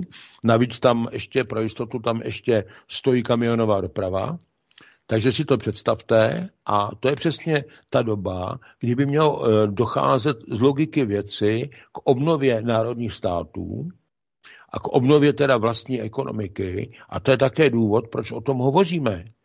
A místo té globalizace by zase měla nastat lokalizace ekonomiky, ale eh, tady, jak teďka ve světě, jak možná, možná někteří z vás eh, registrují, tak dochází k velkému boji právě mezi globalisty, a e, mezi, řekněme, těmi, kteří se toto snaží odstranit, ať už je to, ať už je to e, kterým se obvykle říká patrioté, ať už je to Trump a Putin a, a tady a snad i prezidenci a tak dál. To je jako jedna poznámka. Druhá poznámka je prostě potřeba si uvědomit, že tady je v podstatě řízení těch zemí na třech, e, nebo vůbec toho světa na třech úrovních. Je úroveň národní, pak je úroveň nadnárodní. Ta nadnárodní úroveň to je, to je třeba to, co je řekněme, Evropská unie vůči nám a pak je úroveň globální. O té globální se to, o té nejvyšší. O té se to vůbec moc neví a tam je to potom už rozdělení, řekněme, teďka, jak se to rysuje, toho světa na několik zase vlivových sfér. A teďka debata je o tom, jestli budou ty sféry tři nebo budou čtyři a tak dále. To znamená, Eh, Čína, to znamená Spojené státy, to znamená Rusko, možná, že tam bude i, i Indie, to je, se ještě uvidí. Takže toto je prostě potřeba si uvědomit, teď nedávno jsem zaznamenal dokonce i požadavky ze Spojených států, aby se, aby se Eh, uzavřela tedy, proběhla uzavřela se jednání ohledně Jalty 2, prostě mimo jiné proto, protože si prostě potřebují, vidí, že to nezvládnou ten svět, aby mohli dělat nadále světového četníka, že to nezvládnou celé, tak si prostě potřebují, eh, aby věděli teda, kde jsou si jisté, jistí vůči třeba Rusku, aby se pak spíše a e, mohli koncentrovat teda na nějaký budoucí zápas pomyslný teda s Čínou. On není pomyslný, on teda se docela jako rýsuje tedy. Takže toto jsou všechno věci, které je prostě potřeba vnímat a brát jako do souvislostí. Čili chci říct i jednu věc, že některé věci prostě nelze obejít a e, zatím ji dělají všechny země světa, právě z důvodu, že prostě pokud to nebudou dělat, tak e, na ně přijde z té globální úroveň, na ně, e, úrovni na ně přijdou různé pohromy, takže to nějakým způsobem dělají, snaží se z toho vyvléknout. Nechci teďka, e, asi tušíte, co teďka po celém světě, jak si teďka probíhá, takže nebudu to ani, nebudu to ani vyslovovat, asi je vám jasno, o co jde. Nicméně i tyto věci postupně, postup, postupně eh, se v tom světě mění. A to, eh, co nám může pomoci, já, vy víte, že jsme na to dělali i nějaké pořady, a to se týká nového světového finančního řádu. Ten se mění, protože ten starý který je vlastně několik tisíc let starý, tak eh, ten dosavadní, tak vlastně ten svět přived na hranici krachu. Mluví se o novém světovém finančním systému a jeho prosazení právě by mělo proběhnout pomocí agendy Nesara, která byla ve Spojených státech uvedena jako zákon. A říkali jsme si, že když toho dne, kdy to měl americký prezident prohlásit ten zákon, tedy jak si, že vychází platnost, tak spadla dvojčata, čistě náhodou. No, takže e, dále to bylo utlumováno a dále teda byl proti tomu, jak se strany globalistů, velký tlak. E, samozřejmě vedle toho byla, protože se ukázalo, že to má přesah na finanční, na mezinárodní finanční instituce a tak dál, tak byla vedle toho e, proběhlo i schválení teda agendy Gesara a ta byla potom přidána e, dodatečně k tomu ujednání, eh, které se týkalo teda té klimatické smlouvy, která byla podepisována v Paříži 2015. Možná, že si někdo vzpomene na to, že když Trump nastoupil v roce 2016, tak Spojené státy od ní odstoupily a poté, co tam vlastně do toho dodatečně vtělil právě ty věci, které se týkají Gesary, tak zase k té smlouvě přistoupil. Takže eh, jinak eh, tuto záležitost schválilo všech 209 zemí světa. Je to smluvně vymahatelné a teď je akorát otázka teď těch různých zápolení, přetahování a tak dál, aby se to v tom světě prosadilo a ty kroky k tomu postupují. Jo? To znamená, jestli dneska třeba něk, něk, někdo z vás zachytí nějaké dílčí zprávy o tom, co v podzemí a o tom, že už někde, že jsou prostě i akce Eh, jako teď probíhalo, že v Německu v některých eh, nemocnicích proti doktorům, teda, kteří tam provádějí to očkování a tak dál, tak to jsou, to mimo jiné i to jsou věci, které s tím souvisejí. Takže já teď toto nechci jako téma rozebírat, hovořím o tom jenom v tom, z toho důvodu, že bohužel, říkám bohužel, ani toto téma, ani téma českých národních zájmů, ani jedna strana nezvedla jako téma do voleb. Ani jedna ani ty parlamentní, ani ty mimo parlamentní, které nevím proč se domnívají, že jsou, a některé to o sobě rozhlašují, že jsou alternativní. Když se zeptáte, eh, s jakou alternativou přichází, tak vám to nejsou schopni odpovědět. Čili i ty, pak i ty volby vlastně se společně na to, že to je vlastně soutěž o to, kdo dál bude sloužit tedy eh, těm, těm zahraničním a těm zahraničním zájmům tedy. A to je asi tak jako bohužel smutný závěr tím z toho, co je, protože k žádné systémové změně nedošlo a bez, bez ní to jako prostě nepůjde. No a čím si to vysvětlujete, že to žádná strana nezvedla, to téma? Uh, jednak, nejsou ty, jednak ty firmy nejsou, teda ty strany nejsou, někdo není informován, někdo se obává, někdo se obává, že by uh, byl osamocen a neměl by takzvaný koaliční potenciál, to taky známe, některé firmy, nebo, eh, teda některé strany nebo hnutí nebude jmenovat, které vždycky před uh, volbami uh, změní svoji rétoriku, protože už přemýšlí o tom, aby po volbách měli dostatečný volební nebo koaliční potenciál a dopadne to tak, že si odradí část část voličů, takže po volbách není nic, pač se s nimi nikdo nebaví, pač nemají dost hlasů. I takovéto, i takovéto případy jsou. Nechci být jako, bavíme se o, o podstatě věci, nechci být jako osobní, nemám to, nemám to nějak jako v úmyslu. No ale hlavně je tady, já jsem měl tady v pořadu na téma, ještě před volbami, na téma pomoci nějak jako české alternativní scéně, tak jsem tady měl i rozhovory s více lidmi, s více představiteli různých mimo parlamentních strán a ty lidé ve směs, až na výjimky, nejsou opravdu informováni. Oni vůbec netuší, která bije. Nevědí to. Nevědí to a když jim to, když jim to, když jim to řeknete, tak eh, jako oni s tím stejně, oni s tím, nevím, o co jim jde, protože někteří ty předsedové, eh, možná, že jim jde o to, že teda je předsedou nějaké strany, já jim to neberu, ale těch lidí mají pár, stejně jako nemají sami žádnou šanci v těch volbách. Někteří jsou na to rozumí, že podporují někoho jiného, kdo tu šanci má. Je-li některá jiná strana natolik rozumná, tak je veme na kandidátku, ale to moc jaksi nefunguje tady u nás, proto teďka, když jsem se díval, dělal jsem nějakou analýzu výsledků voleb letošních, tak podle oficiálních výsledků bylo eh, více než milion šedesát devět a půl tisíce voličů, kteří jimž propadly hlasy více než milion 69 tisíc voličů.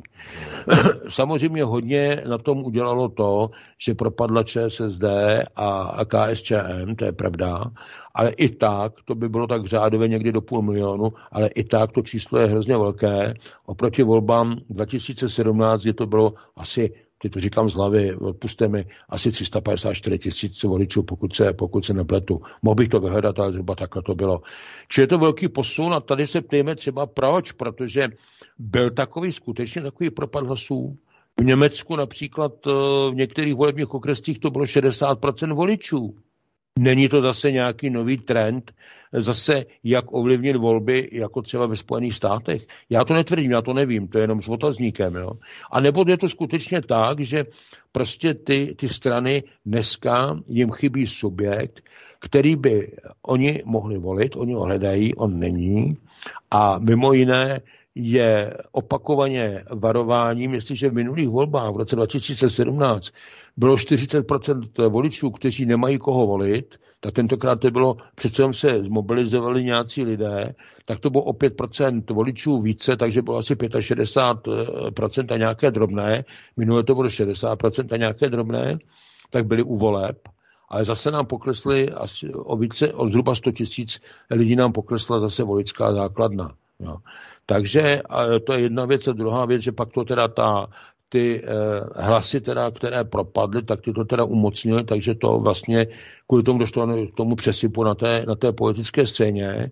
A já říkám, když už jsme u toho, že jsme takhle odbočili, já říkám, je to vina těch politických stran, jako je, eh, jako je ANO a SPD, protože viděli tady ty změny, jaké jsou, a že vlastně proti ním, že bude vlastně závodit nebo soutěžit s nimi e, načteně celý zbytek startovního pole, tak buď proti tomu měli protestovat, anebo se měli zařídit podle toho a postupovat stejně. Neudělali ani jedno.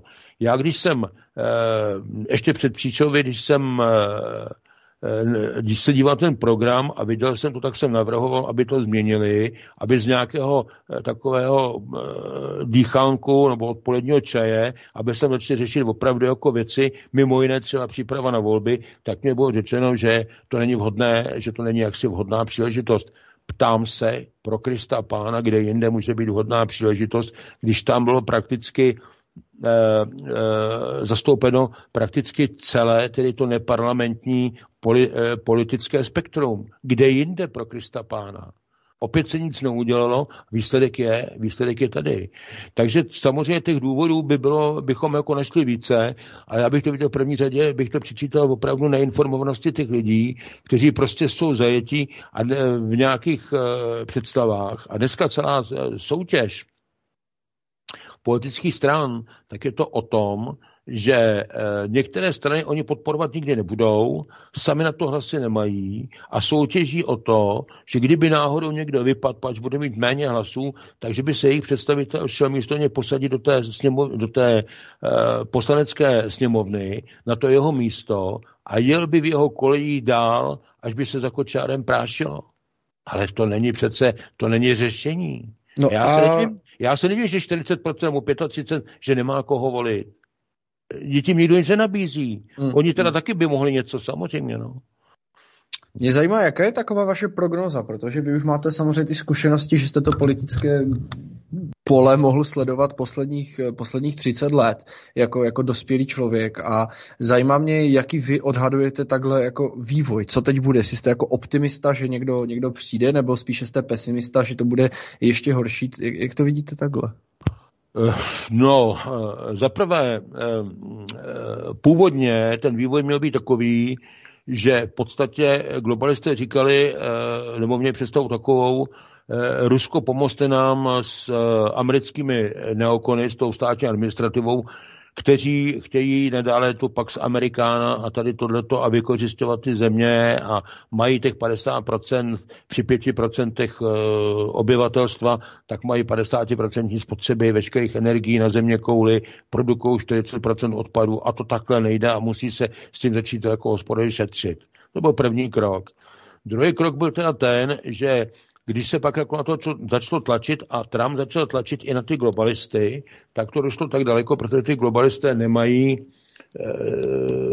nemají, e, teď mi vypadlo to správné slovo, za chvilku přijdu, prostě ten typ řízení, aby oni měli, aby oni měli nějakou svoji logistiku, nějaká svoje e, ministerstva a tyto věci, takže část těch globalistů se dala vlastně do spolupráce s těmi, pod tím tlakem se, se dala do spolupráce s tou, s tou Eh, s tou, eh, s, těma státní, s tou státní administrativou a tak dál a s tím deep statem. Dneska to je část.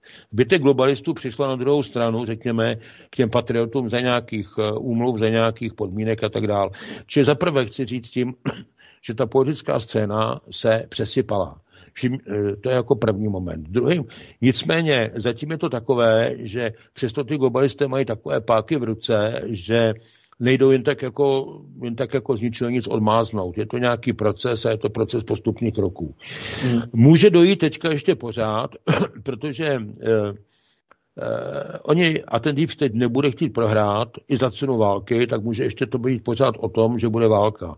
Když si vezmete Spojené státy, které jsou rozporuplné doma, na druhé straně soustředují vojska u hranic, Spojených stá- eh, u hranic eh, Ruska ale přitom zase máte některé vojenské složky, které jsou tam jaksi proti tomu, tak je otázka, jak to bude a co bude dříve. Rusové se snaží neválčit, řešit to mírovou cestou, s tím, že čas jako hraje pro ně. Je otázka, jestli se Spojené státy dřív rozpadnou, nebo co bude. To je jako první věc. Protože dneska ty změny do toho světa přichází hlavně tam odsud. Eh, nejsou dneska ani tak viditelné ze strany Ruska, protože kdyby to Rusko teďka začalo, tak to bude okamžitě válka. Takže to je hlavně tam odsud. Já věřím tomu, že eh, protože eh, ten světový finanční systém, který je v podstatě zlodějský a navíc je založen na tom, na tom Fedu a na těchto záležitostech, který má být odstaven zcela, že bude, má být i jiný, i nový dolar a, a jako další věci, má, má být, mají být narovnány měny, mají být podloženy zlatem znovu a tak dál, protože eh, ty státy na to mají to zlato dostat. Hovoří se dokonce o jednorázovém jubileu, to znamená o, o oddlužení států, firem a e, osob, za nějakých předpokladů. To neznamená, že dneska někdo poběhne a honem se půjde zadlužit, aby zítra to nemusel splácet, takhle to fungovat nebude. Takže já jak si věřím tomu, že toto uh, velmi riskantní putování tím minovým polem, když to řeknu takhle, takže se ho podaří snad ustát, že teda z toho válka nebude a pak tedy, že by vlastně mělo teda dojít k e, vlastně nastolení nového systému. Já chci říct jednu věc, víte, která je velmi důležitá. Já jako sedu některé ty věci a některé ty představy e, my e, dneska ten vývoj světa pokročil tak daleko, že on se nebude vracet zpátky. Jestli jako dneska někdo teďka jako sní o tom, že třeba by dělal něco znova a lépe a tak dál, když, když to zase dostaneš mu to zase, to, to už je pryč. To je pryč. A dneska máte v podstatě, a já už jsem se tím varoval někdy před rokem, že se dostáváme na křižovatku pekelným tempem, zatímco naše pozornost je odváděna k pohledu do zpětného zrcátka a pořád nám omílali 68. rok a já nevím co. Zatímco se blížíme ke křižovatce a tam musíme tam rovně přes tu křižovatku nemůžeme, můžeme na jednu nebo na druhou stranu, to s levou, pravou jako politicky nemá co dělat, protože to už dneska je jako trošku jinak. Nekoukáme, jaký je tam semafor, nekoukáme, jaká je tam značka, nekoukáme, jaká jde auto a říkám, tohle nedopadne dobře, tohle skončí kolapsem, když nevíme, jako, co budeme dělat dál. My na té křižovatce dneska jsme a jaké máme možnosti? Tady jsou v podstatě dvě.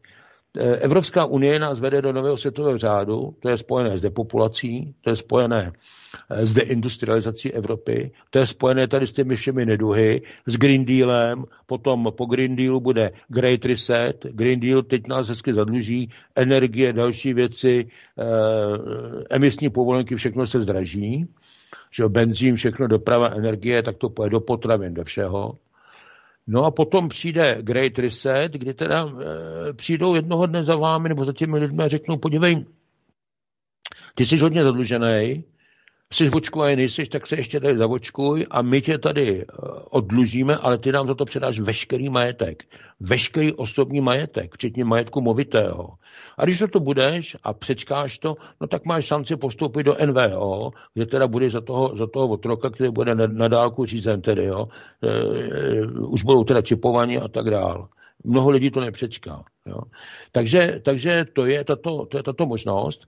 Prosím vás, to, eh, s tou druhou alternativou, která říká ne, eh, prostě úplně jiný systém návaznosti teda na tu, na tu gesteru, na tyto záležitosti, který říká, ano, bude jednorázové jubilum či oddlužení, ale ne, ne proto, aby vám někdo sebral majetek, ale prostě proto, aby se jednak narovnali největší křivdy, protože lidé byli okradeni, vyloženě lidé státy byli okradeni, ale hlavně, aby se udělala, eh, když to řeknu, tabula rasa, čili čistý stůl a mohlo se vůbec začít znovu protože některé státy jsou prostě beznadějně zadlužené. Ty měny dneska víte, že tady eh, pustili, ať už teda eh, FED, anebo Evropská centrální banka a někteří další, tak pustili spousty, spousty takzvaných, takzvaných fiat money, čili vlastně těch eh, ničím nekrytých peněz. Víte, jak to vypadá s, eh, s podvody s úvěrováním, že když si budete půjčit eh, stovku do banky, tak banka a konto toho tak jako na, je to vlastně ručené, ona tam krytí na to nemá, a je to vlastně ručené tím, tou smlouvou s vámi, že tu stovku zaplatíte, ale ona, to má, ona a konto toho si vygeneruje tisíc korun a má 900 korun na to, aby mohla půjčovat dalším. A když tam druhý přijde, tak zase mu půjčí stovku a zase vygeneruje tisíc. No tak tohle je nemožný. Já když jsem chodil do školy a chodil jsem na, na, na ekonomickou školu, a i vysokou, teda mám ekonomickou, když jsem teda dělal zahraniční obchod, tak eh, tam jsme, se, tam jsme měli třeba na střední škole předmět, který jsem měl finance a úvěr. No a tehdy Česká národní banka, no to tehdy se to státní banka Československá, byla to, bylo to to tež a sedělo to tam, co to sedí. No tak jeden, jeden, jeden eh, z jejich úkolů bylo, že sledovala, aby množství peněz v oběhu korun tady na trhu, tak aby odpovídalo Eh, aby odpovídalo tedy eh, krytí tedy, ať už tedy zlatem nebo dalšími aktivy, plus teda, řekněme, výrobky, množství výrobků a služeb v tom roce vyprodukovaném na trhu. A když množství, toto množství bylo větší, tak ona uvolnila více peněz, aby to vyrovnala do oběhu. A když bylo menší, tak zase peníze z oběhu odčerpala. Čili tam se dodržovala nějaká rovnováha. A ne tady tohleto Já to nechci nazývat turecké hospodaření, protože to není ani turecké, to bych je urazil. Prostě tohle je prostě chazarské hospodaření. A to chazarské hospodaření nás dovedlo až tam, kde jsme a už to prostě dál jako nejde. Prostě on, oni dovedli svět na, na pokraj krachu, i když se to snažili to v podstatě přikrýt a zatušovat to takzvanou pandemii a tím vlastně začal koronavirus. On pak se používal ještě k dalším věcem a začal používat jedna strana, druhá strana. To nechce rozebírat, ale tady byl začátek. To není, že ekonomika zkrachovala kvůli, kvůli nebo že je problémy kvůli koronaviru. Ne, koronavirus to měl jenom prostě přikrýt a e, tak, aby jako to nebylo nápadné a řekl se, no on ten koronavirus nedá se nic dělat. Jo. Takže takhle jako ty věci jsou. No. No já vás nechám zase mluvit, já už teď jsem zjistil, že mluvím až hodně dlouho, no ale jako jsou to zajímavá témata toto. Ne, ne, tak je, samozřejmě, samozřejmě jsou to, jsou, to, jsou to zajímavé témata. No. Já, jsem, já jsem poslední dobou se snažil hodně zjišťovat právě ty věci, proto jsem se vlastně na to ptal, eh, jak to bylo, jak to bylo kdysi, jak to bylo vzadu a snažit se si udělat nějaký co nejautentičtější obrázek. A mm, je, to, je, to, je to celé zmatečné, kolik věcí. Připadá mi to, že těch 17 let v té EU byly takové jako promarněné příležitosti a obecně mám někdy pocit, že ta Evropská unie některé krize jako tvoří, podporuje, jde jim prostě naproti, vždycky nabízí to řešení a úplně se mi nelíbí, že se tak nastal ten politický systém, um, jo, vždycky se na to snažím dívat pohledem toho, toho běžného občana. Úplně se mi nelíbí, jaké máme ve společnosti to vnímání všech těch problémů, že, že se nám to vykresluje neustále jako no, my jsme té EU podřazení a to jsou ti frajeři z těch ostatních zemí, to jsou ti Němci, ti pořádní jako lidé, ti pořádní ekonomové a že my jsme jako ztracíme úctu k, těm, k tomu, co tu máme. Jo, přijde mi, že to taky dělá hodně, že se tady vytrácí jako úcta, úcta k tomu, co umí čeští lidé, úcta k tomu, že bychom tady taky něco mohli produkovat, nějaká chuť, touha posouvat ten český národ jako tu, jako tu naši vlast, jo? prostě posouvat, posouvat tu Českou republiku jako takovou, že se zaměřujeme na ten všeobecný evropský prosperit, že se snažíme pořád jako někomu přiblížit, pořád si idealizujeme nějaké země, snažíme se tvořit tuhle zemi k obrazu jejich a chybí mi tady ta chuť chuť a ta mentalita, která je nastavena tak, ne, jde o české zájmy, musí jít o Česko, musíme posouvat sami sebe. Vidíte to stejně? Já to nejenom, že to vidím stejně, já vám řeknu jenom několik případů, několik příkladů. Nevím už jméno, ale vím, že před nějakou dobou, že eh, jeden americký eh, ekonom analytik, když jako se ověřoval teda, jak teda tady vypadala republika a tak dále dříve, tak řekl, že jsme byli fantastická země, protože z, při takové naší relativně menší velikosti a počtu lidí, takže as, že ze zhruba 3600 výrobních oborů, které jsou na světě, že my jsme vlastně jich ovládali více než polovinu. Říkal, to nikdo nemá. To je první, to je první informace.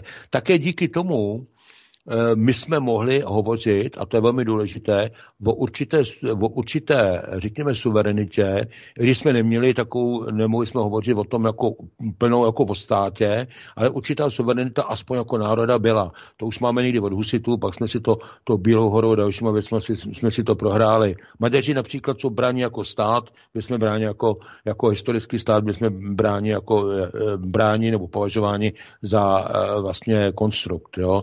Jako Československu určitě, jako České království jsme teoreticky mohli být hodnoceni lépe a nejsme. E, taky možná díky tomu, jak se, jak se chováme. Jo. E, další věc, uvědomme si, prosím vás, že my jsme patřili mezi šest zemí světa, které byly schopny vyrábět atomové elektrárny na klíč. Mezi šest zemí světa, které byly a vyráběly na klíč. A teď se podívejte, co děláme. Teď my jsme, my jsme o toho, co jsme uměli, jsme byli vyhnáni a dneska děláme někomu lacinou pracovní sílu a montujeme mu. A teď tady budeme vyprávět o nějakých cizích investicích a že když teda ten zisk, že by tady, že ten zisk tady, oni tady o to oderou lidi a že by potom teda tady měl být investo, eh, investován. Prosím vás, my tady máme problémy s bankami, se supermarkety, tak když to tady budu investovat, tak to tady budu dělat víc bank, víc eh, supermarketů a co tím vyřešíme? Akorát se ty problémy zvětší. Teď je to totální blbost. Bez ohledu na to, že to, bez ohledu, že to svého času radil, razil i náš čelný politik, nebudu se jmenovat. E, možná, že někteří posluchači asi budou vědět, koho mám na mysli.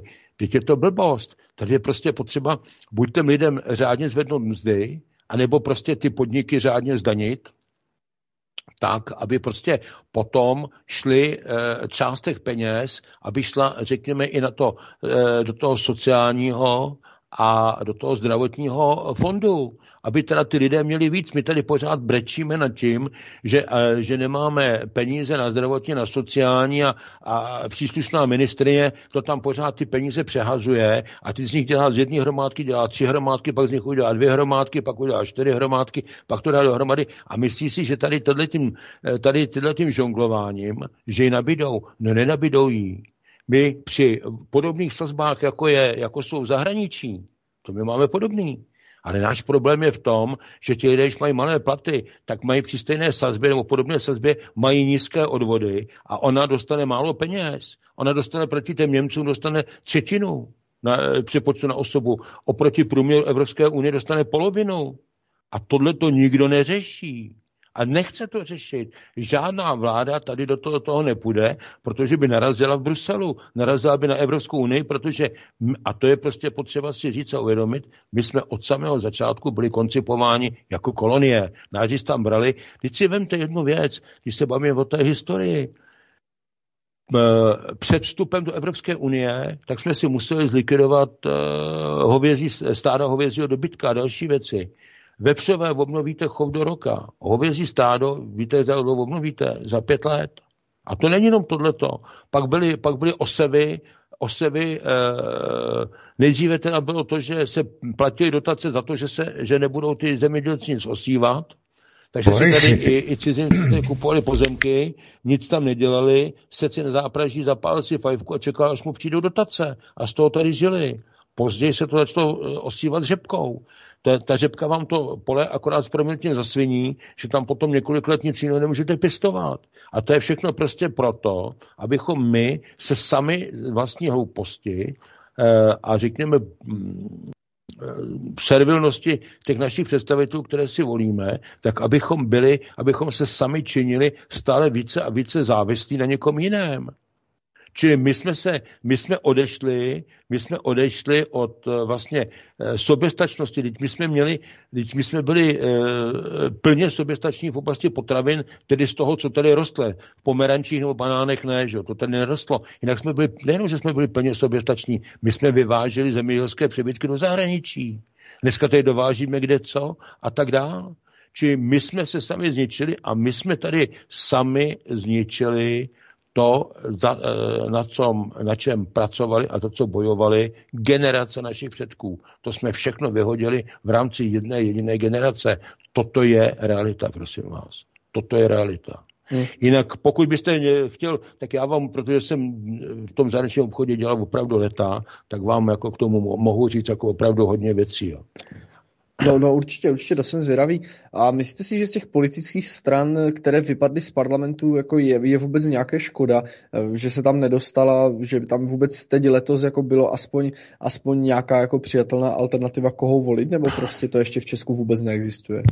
Ehm, k metodám konceptuálního řízení společnosti, kterou ovládá nejenom Pekin, ale ovládají to, pokud dosledujete, ovládá to i, i, i druhá strana, tak patří takové ty metody, jako že máte dobro a zlo, tak se vyřadí dobro a dá se místo toho menší a větší zlo. Pravda lež, pravda je pryč a je tam menší a větší lež a tak dále. A když je to u těch voleb, tak dobré řešení není. Protože naši lidé nemají dostatek, eh, řekl bych, aktivity vlastní, tak sedí na tom, sedí na tom a jsou ještě zvyklé, a to je jako ještě chyba od minulého režimu teda, tak jsou, zvyklé, že, tak jsou zvyklí, že sedí a čekají, co jim, co jim vlastně bude nabídnuto. To je asi tak, jako když přijdete do restaurace a čekáte teda, co vám tam ten číšník dá. A teď si představte, že ten číšník vám tam přinese a teď jsou tam s proměnutím samý blafy. A teď vidíte, teď mezi tím vybíráte, nemůžete si vybrat, tak jdete do druhé hospody, tam je to stejný a když, jste, když jdete ze třetí hospody, tak si všimnete, že všechny ty hospody mají stejný vývěsní štít, má to jedna firma. Takže máte možnosti buď si tam dát menší blav, anebo jít domů a uvařit si sám. Zatím si tady dáváme menší blav, protože jsme líní jako něco dělat sami a když někdo je jako ochoten a schopen něco dělat, tak ty ostatní ho dostatečně nepodpoří. Na rozdíl třeba od těch Spojených států, že od toho Trumpa, tak ho tady dost lidí nepodpoří. Otázka samozřejmě je taková, jaký on má program. Já říkám, že ty programy nejsou dostatečné natolik, aby ty lidi mobilizovali a hlavně, aby ty lidi vtáhli do hry, protože máte hodně lidí, kteří vidí, že prostě to nemá, že to nemá smysl, protože dneska hrdinové dnešní doby nejsou ty nejschopnější. Hrdinové dnešní doby jsou ti méně schopní, ti, kteří mají nějaký flaster a, a podobné věci, jsou dobře vydíratelní, jsou dobře ovladatelní a to jsou ty hrdinové dnešní doby. Podívejte se jenom na, eh, na, eh, na Evropskou komisi, když o tom hovoříme. Jo? Podívejte se na Evropskou komisi. Jo? Jo, tak jako, a tam najdete Juncker, najdete tam eh, teďka Lagardovou, ta je v Evropské komisi, ta je, ta je teďka na tuši Mezinárodním měnovém fondu. Teď zase na ní vytáhli zase, no, když se to hodí a teď se budou nějakých lidí budou odhazovat na zátěž, tak eh, to na ní vytáhnou. Lagardová, pokud uh, tisk nelže, ale oficiální mainstreamový tisk svého času, tak byla odsouzena za nějaké velké odklánění peněz a místo toho, aby si šla sednout, byla normálně odsouzena No, tak si šla sednout a šla si, šla si sednout do, do Evropské centrální banky a teď ji převedli na Mezinárodní nový fond, nebo obráceně možná, že to bylo. Jo. No a takový, takový vědí Juncker, který měl problém jako premiér, tak, tak, tak šel dělat šéfa e, Evropské komise a tak můžete pokračovat. Tak jako co si o tom máte myslet? A ty lidé vidí, jako, že to tak, jako, tak se zatím jako nikdo není, který by řekl, hele, jako budeme to dělat jinak, jako pojďte a pojďte nám pomoct a tak dál. No tak ty lidi sedí. Sedí, protože řeknou, ono to nemá cenu, že Ono to nemá cenu. My nemáme koho volit, že Teďka teda 5%, 5% z těch lidí se dalo přesvědčit, v těch volbách, jako aby šli teda volit. Dopadlo to tak, jak to dopadlo, jak říkával premiér Černomerdin v Rusku kdysi, to památnou větu, chtěli jsme jen to nejlepší, ale dopadlo to jako obvykle. To je těžký, no. Před, několik, před, několik, před některými věcmi už jsem varoval před volbami 2017. Bylo mi jasně po, po volbách 2017, že to je k horšímu, teď to nabralo eh, větší zrychlení. Po mém soudu v těchto volbách jsme hlavně bojovali o čas, jestli ještě budeme mít nějaký čas podle toho, koho zvolíme, anebo, nebo všechno půjde jako zrychleně. No, ten boj jsme prohráli. No, to je tak asi, co, to je asi tak to, co k tomu můžu říct. No. Mm-hmm. No, každopádně ten trend samozřejmě jsme viděli, že volby byly i, i vlastně i v Německu, že? A tam jste to tak jako čekal, že to takhle dopadne u těch, u těch Němců, jak to dopadlo, nebo? No tak jako v Německu, pokud vím, tak byly nějaký jistě nedopatřením. Byly ohlášeny výsledky voleb tři dny před nebo dva dny předtím, než se konaly. Tím to začalo, že jo. Jo? To je asi tak, jako když tehdy hlásala, hlásala, já nevím, jestli BBC nebo která, a ukazovala v obrazovou reportáž, jak tam spadly, jak tam, jak tam spadly ty, ty budovy oni ještě stále, jo? protože tam měli nějak posun v čase, tak jak už to, už to hlásili, jako jak to spadlo, oni ještě stále. Jo? Tak to je podobně. Takže tím začaly volby v Německu, No a teď, když se na to podíváte, tak v některých volebních okrscích 60 až 60 hlasů bylo vyřazeno jako neplatných. Až 60 mm-hmm. pod oficiální zpráv. Tak jako co si, co si asi o tom člověk může mluvit a tam může myslet, no a tam jak si podle vyjádření různých těch, tak jako říkají, ano, toto je americký podvod. Mm-hmm. No. Takže no, teď, teď tady už vidíte taky najednou snahy, ještě ani pořádně volby nedospěly a zase bude korespondenční hlasování a elektronické hlasování, čili podvody zase pofrčí zase jako naplno. No, no, no jasně. Uh, jako nevím, no, napříč té, napříč té, tou Evropskou unii teď vidím obecně vzestup těch jako nevím, jak to říct. Všichni řeší v Evropě podobné problémy, všude se dostává do podvědomí to klima, všude se dostává do podvědomí pořád nějaká hrozba, pořád se straší Ruskem a tak dále. A udivuje mě, kolik jako lidí se na tahle jako témata jako chytají, kolik lidí podle toho volí a kolik lidí vlastně volí program, který absolutně neodpovídá jako nějaké aktuální situaci a vůbec neřeší problémy, které by se doopravdy řešit měly. Protože, protože lidé se nezajímají, eh, je pro ně eh, jednodušší něco pochytit v televizi nebo v rádiu a teď chodit a deklamovat to. To je jako jedna věc. A druhá věc, neuvědomují si některé věci. Podívejte se, máte dost lidí, kteří e, mají zájem na tom třeba, aby ta republika vydržela, aby teda e, nadále platili dekrety prezidenta Beneše a tak dál. Méně lidí už ví, že v podstatě to byly eh, prováděcí dekrety, to nebylo, že, že si to prezident Beneš taky jenom jako eh, měl jako nějaký eh, hezký sen a tak se ráno probudil a napsal nějaké dekrety. To vycházelo samozřejmě z postupimské dohody mocností a bylo to na návrh Velké Británie, to je jako důležité vědět to, to, aby teda tady byl konečně klid, protože i po válce ještě v tom pohraničí, tak tam byly nejenom Werwolfové, ale zbytky prostě ještě ně, Němců a to by ještě se tady mohlo válčit jakou dobu, proto ten odsun.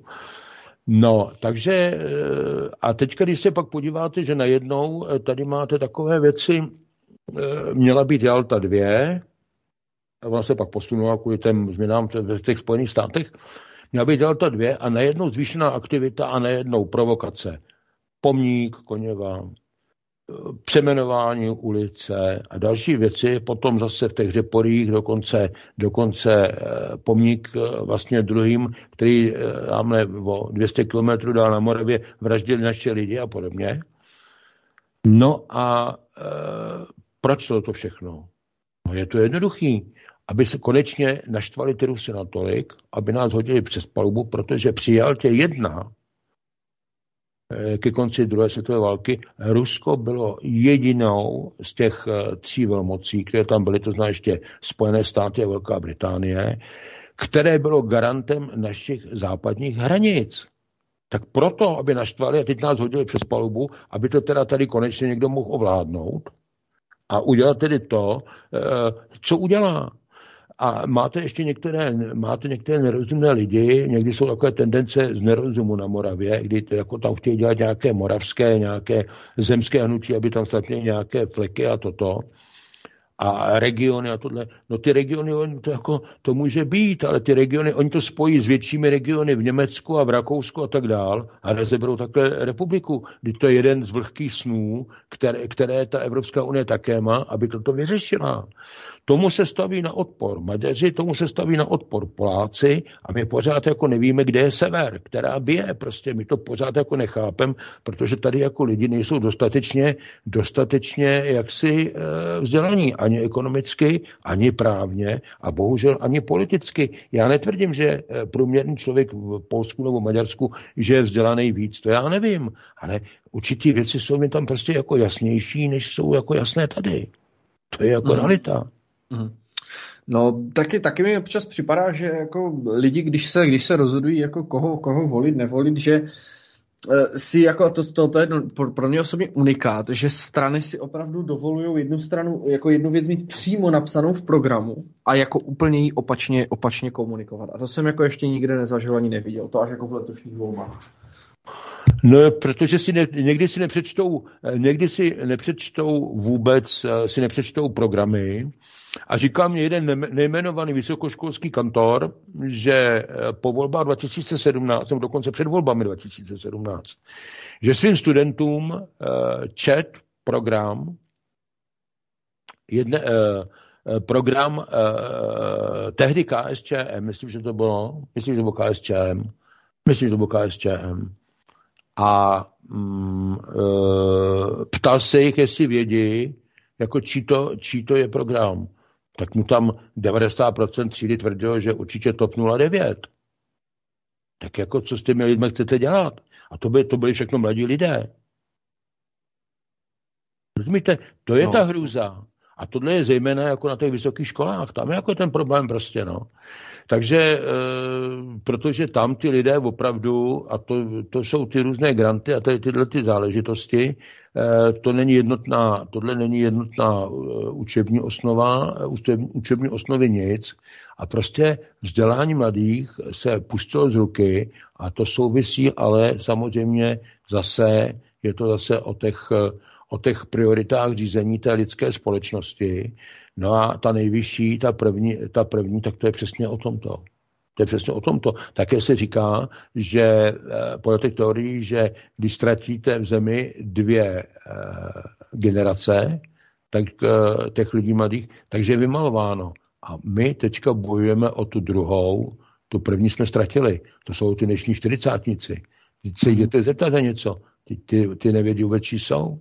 To je jedna věc. Já jsem byl třeba před volbami 2017, to jsem ještě teda, jak si byl, tedy mm, členem Aliance národních sil, pak jsem ji opustil, protože tam dělali některé věci, které jsem jaksi nezdílel, jak z hlediska řízení, tak i z hlediska, řekněme, další orientace a tak dále. Já se o tom nechci šířit, ale říkám to z jiného důvodu. Říkám to z toho důvodu, protože eh, když jsem se třeba bavil před těmi volbami s některými lidmi, které jsem třeba znal, tak uh, říkám, tak já, jestli chcete, tak udáme nějakou besedu a já vám nějaké věci řeknu a vysvětlím a tohle. A když tam slyšeli tři ano a tři ne a odejdeme z toho, odejdeme z toho a odejdeme z toho, tak Ježíš Maria, my přijdeme o zaměstnání a my nemáme z čeho platit hypotéku. Nikdo nic nechtěl poslouchat, nikdo nic nechtěl číst, všichni se otočili na podpadku a šli domů. A to je velmi důležité i toto si říci. Eh, odchod z Evropské unie není pro nás cílem to je prostředkem k tomu, abychom se mohli vůbec zase postavit na vlastní nohy, poněvadž v tom je nám bráněno. To je důležité toto vědět. A také v této souvislosti se i třeba pobavit o tom, když bychom, a to je vlastně ten poslední bod, dneska máme, jak tedy v podstatě s tím nakládat, abychom se mohli postavit na vlastní nohy a začít něco dělat. Já jenom eh, v rámci zahřívacího kola k tomu třetímu bodu řeknu jedinou větu. Vážení posluchači, 50% naší ekonomiky nám dneska nepatří. Takže i to HDP, kterým se oháníme a tak dál, to není pro nás, to HDP. To není pro nás. Z toho mají, z toho mají profitiní. A bohužel naše podniky a naše odbornost, to bylo všechno dneska v, té, v průběhu té doby podstatě vyměn, vyměněno, zrušeno, ať už privatizací špatnou nebo dalšími. Někdo taky, některá cizí firma to koupila, zlikvidovala to. Vys eh, komplet nový eh, cukrovar Hrochův Týnec, to je úplně jako do nebe volající a podobně. A místo toho tady dneska máme montovny a zákazy to, či ono dělat. A lidé, kteří měli kvalifikovanou práci, byli považováni a tak dál, tak dneska jezdí, dneska jezdí dělat někam montéry 100 kilometrů e, od domova. A jediné, co z toho máme, když jak tady správně padlo, to, že teda ještě my jim teda tady děláme ty, ty průmyslové zóny a tak dál a tak dál, No tak je jediné to, že tedy aspoň tedy oni mají tu nějakou práci, velmi často třeba i hůř placenou, a že to aspoň teda platí teda si nějaké ty odvody, byť třeba třetinové, oproti tomu zahraničí, na to, na to zdravotní a na to sociální. Ale oni tady neplatí daně, oni tady neplatí nic a využívají teda tady ještě poměrně stále kvalifikovanou pracovní sílu a za podmínek, kdy my teda my snášíme modré z nebe. To je realita toto. A tohle jako nikdo neřekne. A tohle je eh, obrovský, eh, jaksi obrovský poškození našeho národa, protože ten národ, ten není, ten není bohatý tím, co, eh, tím, co má, jako, co má, kolik má zlata někde v bance, ale ten je právě těmi kvalifikovanými lidmi tím, co umí a tak dál. A o to jsme právě byli v těchto posledních letech připraveni. Dobře, to, tak jako víte, moment, já do toho jenom to skočím. Vypadá, než někdy vybudujete třeba někde nějakou eh, obchodní síť v zahraničí. To je, to je náročný časově, to je náročný na lidi, to je náročný e, finančně a tak dále. To není jako, že ze dne na den někam přijdete a oni vám budou skákat kolem krku. Máte tam konkurenci, máte další věci. Tak, tak, tak. Ale Matěj Gregor mi avizoval, že potřebuje předčasně odejít, takže se ptám, jak je na tom. Jo, já se, já se moc omlouvám, my jsme měli naplánovanou na, na devátou hodinu ještě konferenci, takže se na ní teď budu muset asi, asi odebrat. Jasně, já jsem nečekal, že se takhle na ty tři body popravdě, popravdě zapovídáme. Ale chtěl bych vás, pane inženýr, jestli byste měl zájem, jestli bychom se třeba mohli i, i někdy potkat. Já nevím, já nevím, odkud jste? Já jsem odkladno. Podkladna. Tak eh, my býváme často v Praze, nebo kdybyste si někdy chtěli udělat ve volném dní, tak vás strašně rád pozval do našich prostorů v Ostravě do spolku, protože si myslím, že jste opravdu, opravdu velice informovaný člověk a dozvěděl jsem se tady od vás strašně moc věcí, o kterých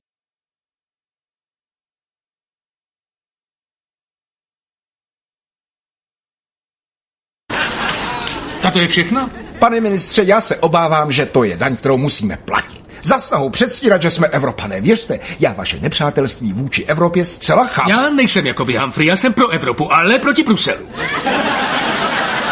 To vy někdy býváte proti Evropě, ale pro Brusel. Ale pane, já nejsem proti ničemu a pro nic. Já jsem pouze prostinká nádoba, do níž ministři vylévají výplody svých úvah. Nádoba. Dalo by se však argumentovat, že vzhledem k Dobře, díky, díky, díky. A já tam teda teď dopustím ještě tu Evropskou unii a jistě, pane ministře, aby jsme se za chvilku koukli dále. absurdnosti evropské myšlenky se Brusel v podstatě snaží se může obhájit neobhajitelné, to je fungování toho, co nefunguje. Tak tohle není pravda, Humphrey. No, Snad to nebude znít pompezně, ale evropská myšlenka je nejlepší nadějí, jak se zříci úzce sebestředných zájmů. to nezní pompezně, pane. Sláva. Pouze zcela milně. Poslyšte, vy jedna nádobo. Evropa je spojením národů, oddaných jedinému cíli. Oh, oh, Vyslovil jsem vtip? pane ministře, mohu. Pohleďte na to objektivně. Tady se hraje hra, v níž jde o národní zájmy jako vždycky. Proč myslíte, že tam jsme my? Pro posílení bratrství svobodných západních národů. Ale proto, abychom oblafli francouze tím, že je rozhádáme s Němci. Tak proč do toho šli francouzi? Aby ochránili své neschopné farmáře před jejich konkurencí. Což neplatí o Němcích. Ne, ti tam šli, aby se očistili od genocidy a byli přijati zpět mezi lidskou rasu. No tohle to je ale odporný cynismus. Prosím vás. Ale malé národy se nepřidali ze sobeckých důvodů. Vážně? Lucembursko například. Tam se kapitál z Bruselu otáčí a vydělává další. Hm? Ano, má výhodnou polohu. S administrativou v Bruselu a s parlamentem ve Štrasburku? Prosím vás. To je jako kdybychom měli dolní sněmovnu ve Walesu a státní zprávu až ve Skotsku. Kdyby to byla pravda, proč by tam chtěli vstoupit další národy? Například. No, Turecko. Turecku by bylo těžko stravitelné. I přesto, že jsem vůči cizincům nezaujatý, jak oba víte.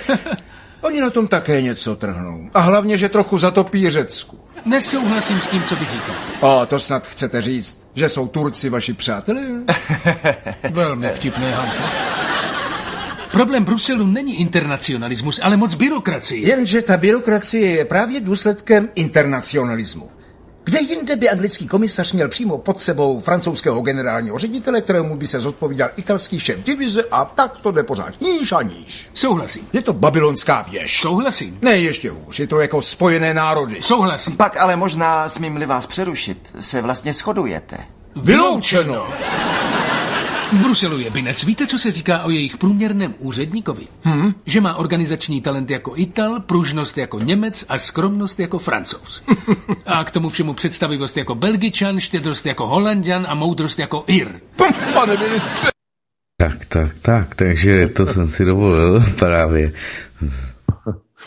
Ze studnice já, moudrostí využiju- politiky. využiju těch pár minut, Jasný. které máme. eh, Já bych eh, možná v tom ještě chvilku, teda když už takhle jsme to nakousli, tak bych, zač- tak bych ještě pokračoval. Víte, pokud se máme dostat zpátky, se postavit na vlastní nohy, to není, to eh, určitě není někomu poklonkovat, to není o, eh, o tom lézt eh, jaksi z jednoho pozadí do druhého, to určitě ne. Tady jde o to skutečně zase postavit to na kvalitě našich lidí, na znalostech. Bohužel eh, ty byly eh, posledních eh, něk, posledních, řekněme, 20 letech hodně postrá, postráceny, mimo jiné tím, že lidé odešli do penze, mnozí už ze- zemřeli, ti noví eh, jaksi vychovávání k tomu velmi často nejsou, protože ani tu příležitost nemají. Stačí uvést jenom třeba lidi, kteří kdysi dělali zahraniční obchod, dneska z těch mladých, kdo, kdo co dělá, jak umí. Já jsem to sám zažil, Naštěstí jsem měl, když jsem potom přišel do výrobního podniku nejmenovaného, naštěstí jsem tam měl velmi, eh, velmi, řekl bych, eh, učenlivé, učenlivé a snaživé spolupracovníky, pokud někdo z nich dneska poslouchá, tak jim ještě dodatečně děkuji. Tehdy jsem to, když se odcházel, tak jsem to z určitých důvodů, jak si ne všem stačil říci. A dneska ale ty lidé prostě potřebují, aby je ještě někdo něco naučil, ještě než ty lidé zemřou. Eh, měli jste třeba vysoké pece dělat, nebo eh, a dělali se tam třeba eh, i, řekněme, ušlechtilé ocely těch tajících pecích a byli odborníci, si zavolali staré odborníky, ten se podíval takovým tím začouzeným sklíčkem do té pece, na tu barvu jenom, jako jak to tam mělo, tam z toho šli oceli a řekl jim, přihoďte tam dvě, dvě lopaty mangánu a, a lopatu, já nevím čeho, a bude to akorát. To byli odborníci. To byli odborníci. To dneska nikde nemáte. Krom teda toho, že už ty ocele neděláme, protože jsme museli ustoupit tedy konkurenci, ale ale to byli odborníci a to samé jste měli v tom zahraničním obchodě a měli jste to i v jiných profesích. Eh, vemte si třeba ty jaderné elektrárny, vůbec elektrárny když jsme dříve jsme kompletovali eh, elektrárny a vůbec investiční celky, a jenom elektráren, takový Škoda Export, který dříve byl, taky postavil po světě, eh, včetně vodních teda, 99. 99. Tu s tou už jako bohužel, už jako neudělal, přišly politické změny, nebylo to žádoucí. Dneska ty výrobní firmy Dneska formou subdodávek to dávají jiným ke kompletaci a, a kompletuje to dneska cizina a ten vývar hlavní z toho má ta cizina. To je realita. A my, se, a my jsme ještě ve své neznalosti se snad tím ještě vychloubáme prostě. To je jako neuvěřitelný. A tohle všechno je prostě potřeba, aby lidé chápali. Prostě protože jinak se jako nikam nemůžeme dostat. Teďka budou ve světě skutečně velké změny je otázka, jak se k ním kdo postaví. Je to, je to na jedné straně pohroma, na druhé straně je to příležitost. Protože i ty jiné země teďka půjdou, nebo jdou, jako hodně dolů. Pro nás, jako pro republiku, je to šance, když se toho chopíme, ale k tomu je prostě potřeba lidí, k tomu je prostě potřeba zájmu a k tomu je prostě potřeba také, aby ty lidé tlačili na to, aby to tímto směrem šlo, místo toho, abychom dále jenom někde někomu přisluhovali. Protože z toho nikdo z nás jak si eh, ani republiku na nohy nepostaví, ani z toho nebude mít Bůh jaký profit, s výjimkou teda těch, kteří dneska vlastně vykonávají tedy eh, správce této země v cizích zájmech, to jako ti ano, ale ostatní ne. A prostě eh, tím se ani nelze eh, zajistit nebo obnovit nebo posílit, chcete-li, tu suverenitu, o které jsme hovořili. Protože podívejte se, my jsme měli do jisté míry suverenitu právě díky tomu, co jsme uměli v té výrobě a co jsme všechno vyváželi. Taková Kuba, řekněte, ta nemohla mít vůbec nikde nic, měla. Víte proč? Protože měla skvělé zdravotnictví. Oni neměli peníze na všechno, tak to dali do zdravotnictví, měli skvělé zdravotnictví. Takže to je prostě potřeba vidět i tady v, těchto, i tady v tomto kontextu a také se podívat i na to, eh, jakou teda pozici chceme hrát vůbec ve světě. Když nás dneska po tom, co je, tak nás nikdo nebere. Za chvilku Rusové, když se s námi budou chtít bavit, tak se s námi budou bavit prostřednictvím Rakouska nebo Německa, na nás se vykašlou a nechají, ať oni nám to tady pak jako sdělají. Až tam jsme tu dopracovali. A ještě snad to někdo snad pičnej. Prostě to je k nevíře tohle. Ale takhle toto se děje a bohužel tyto volby eh, jaksi eh, tomu eh, rozhodně jaksi v tom nějaký zvrat nepřinesly právě naopak. Takže uvidíme, jak se budou ty věci vyvíjet dále, ale zatím, to, zatím tedy žádný velký optimismus tedy není, protože navíc myslím si, že i lidé, kteří se aspoň něco teďka v těch úřadech naučili, tak teďka bude velké střídání a půjdou k tomu lidé, kteří o tom nevědí zase vůbec nic. A vemte si jednu věc, která byla eh, poté, kdy eh, vznikla eh, Česká, Československá republika po roce 1918. Proč byla tak úspěšná? No, protože ten aparát, který byl po Rakousku-Uhersku, tak v podstatě se postavil tak, že řekl, ano, my budeme lojální s republikou, tak ho tam, neměli, tak ho tam nechali a neměnili ho. Takže tam, takže hned mohli jet dál a nemuseli prostě tam uh, obsazovat to lidmi, kteří o to neměli ani ánuk a které bude trvat deset let, než se něco naučí. A tohle to všechno prostě by mělo být i teď, protože úředníci by měli být ze zásady podstatě loajální ke státu bez ohledu na to, kdo je dneska ve vládě. Ale toto se neděje. A toto všechno jsou potom důsledky, na které doplácíme my všichni. A samozřejmě i ta vláda, protože nemůže mít potom výsledky. A to je jedno, jaká je to vláda. Mluvíme teďka o principu. A toto jsou všechno věci, které bychom měli, které bychom měli nejenom znát, ale měli bychom je taky respektovat. Otázka jiná je, a to snad jako na závěr, ve Spojených státech už se začalo hovořit o tom, že eh, by měly být politické strany zrušeny. Teďka tohle, když eh, řekneme tady, tak bude bouře, bouře ve sklenici vody, ale přišli tam na to, že prostě politické strany dělají jako největší rotiku a že pokud to bude tak, že budou voleni zástupci vždycky těch občanů vždycky za, za určitý okresek a tam bude, řekněme, nějaká říkáme tomu dohledová komise nebo něco, bude několik lidí, kteří budou sledovat, jak si ten jejich, eh, eh, jak si ten jejich poslanec eh, v té sněmovně jak si počíná, no tak potom samozřejmě odpadne to, že bude potom ten poslanec v tom dilematu, jestli teda má volit podle toho, co vlastně, za co byl zvolen těmi občany a podle toho, co vlastně po něm chce ten stranický sekretariát.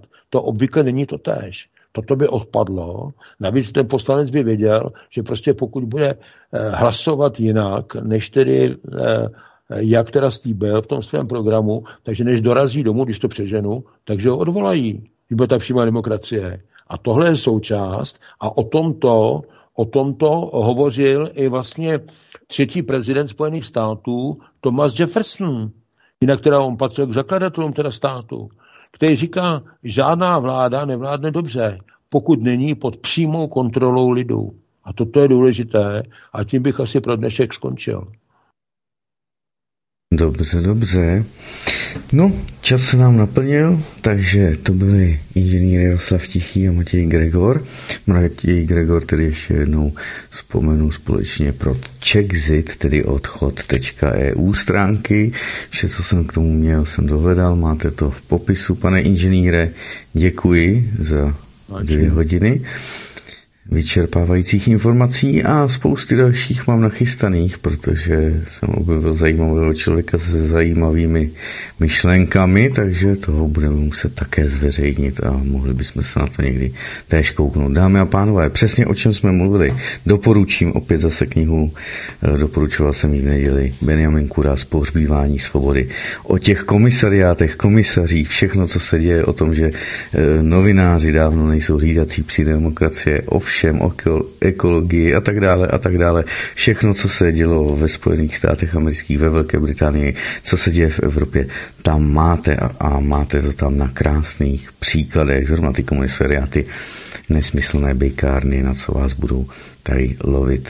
Právě ti, kteří nenacházejí uplatnění v běžném životě v pracovním stylu, tak ti to vemplové z humanitárních oborů studijních, takže ti to a jiní jejich eh, práce, jsme si rigorozní a jiné jsme si tady také už když si představovali, Vítek na to měl také pořad, takže se se na to mohli kouknout, na, eh, na, z čeho oni dělají ty svoje rigorozní a seminární a další práce. Takže z těch úchvatných témat, takže takhle to je aby jsme věděli, co se řídí i na nás. Ale ta cesta samozřejmě je vždy, má křižovatky, má rozvětvení, takže vždy to může jít i dobrou cestou pro nás. Takže pane inženýre, já vám děkuji. Já vám děkuji také posluchačům za pozornost, za trpělivost, no a budu se těšit zase někdy příště naslyšenou. Tak tež, samozřejmě v nedělu a ano, jo, v nedělu to stihnem. V nedělu to stihnem. Dobře, díky moc, večer. hezký večer. Dámy a pánové, ještě jsem Koho můžete sledovat? Pokud máte Facebook, samozřejmě Ksichtbook, uh, uh, Atlas Hub česky, koukněte se na Petra Cvalína, Petr Cvalín a koukněte se na jeho příspěvky, které dává nejnovější jezeč z 15. října, tedy z před pár dny, ale velice zajímavý pro nás je, pro Českou republiku a vývoj dále, co bude, je Petrův příspěvek z 10. října o prezidentovi Putinovi, čínském prezidentu Xi Jinpingovi a dalších významných globalistech, kteří budou chtít zase dorazit do Prahy.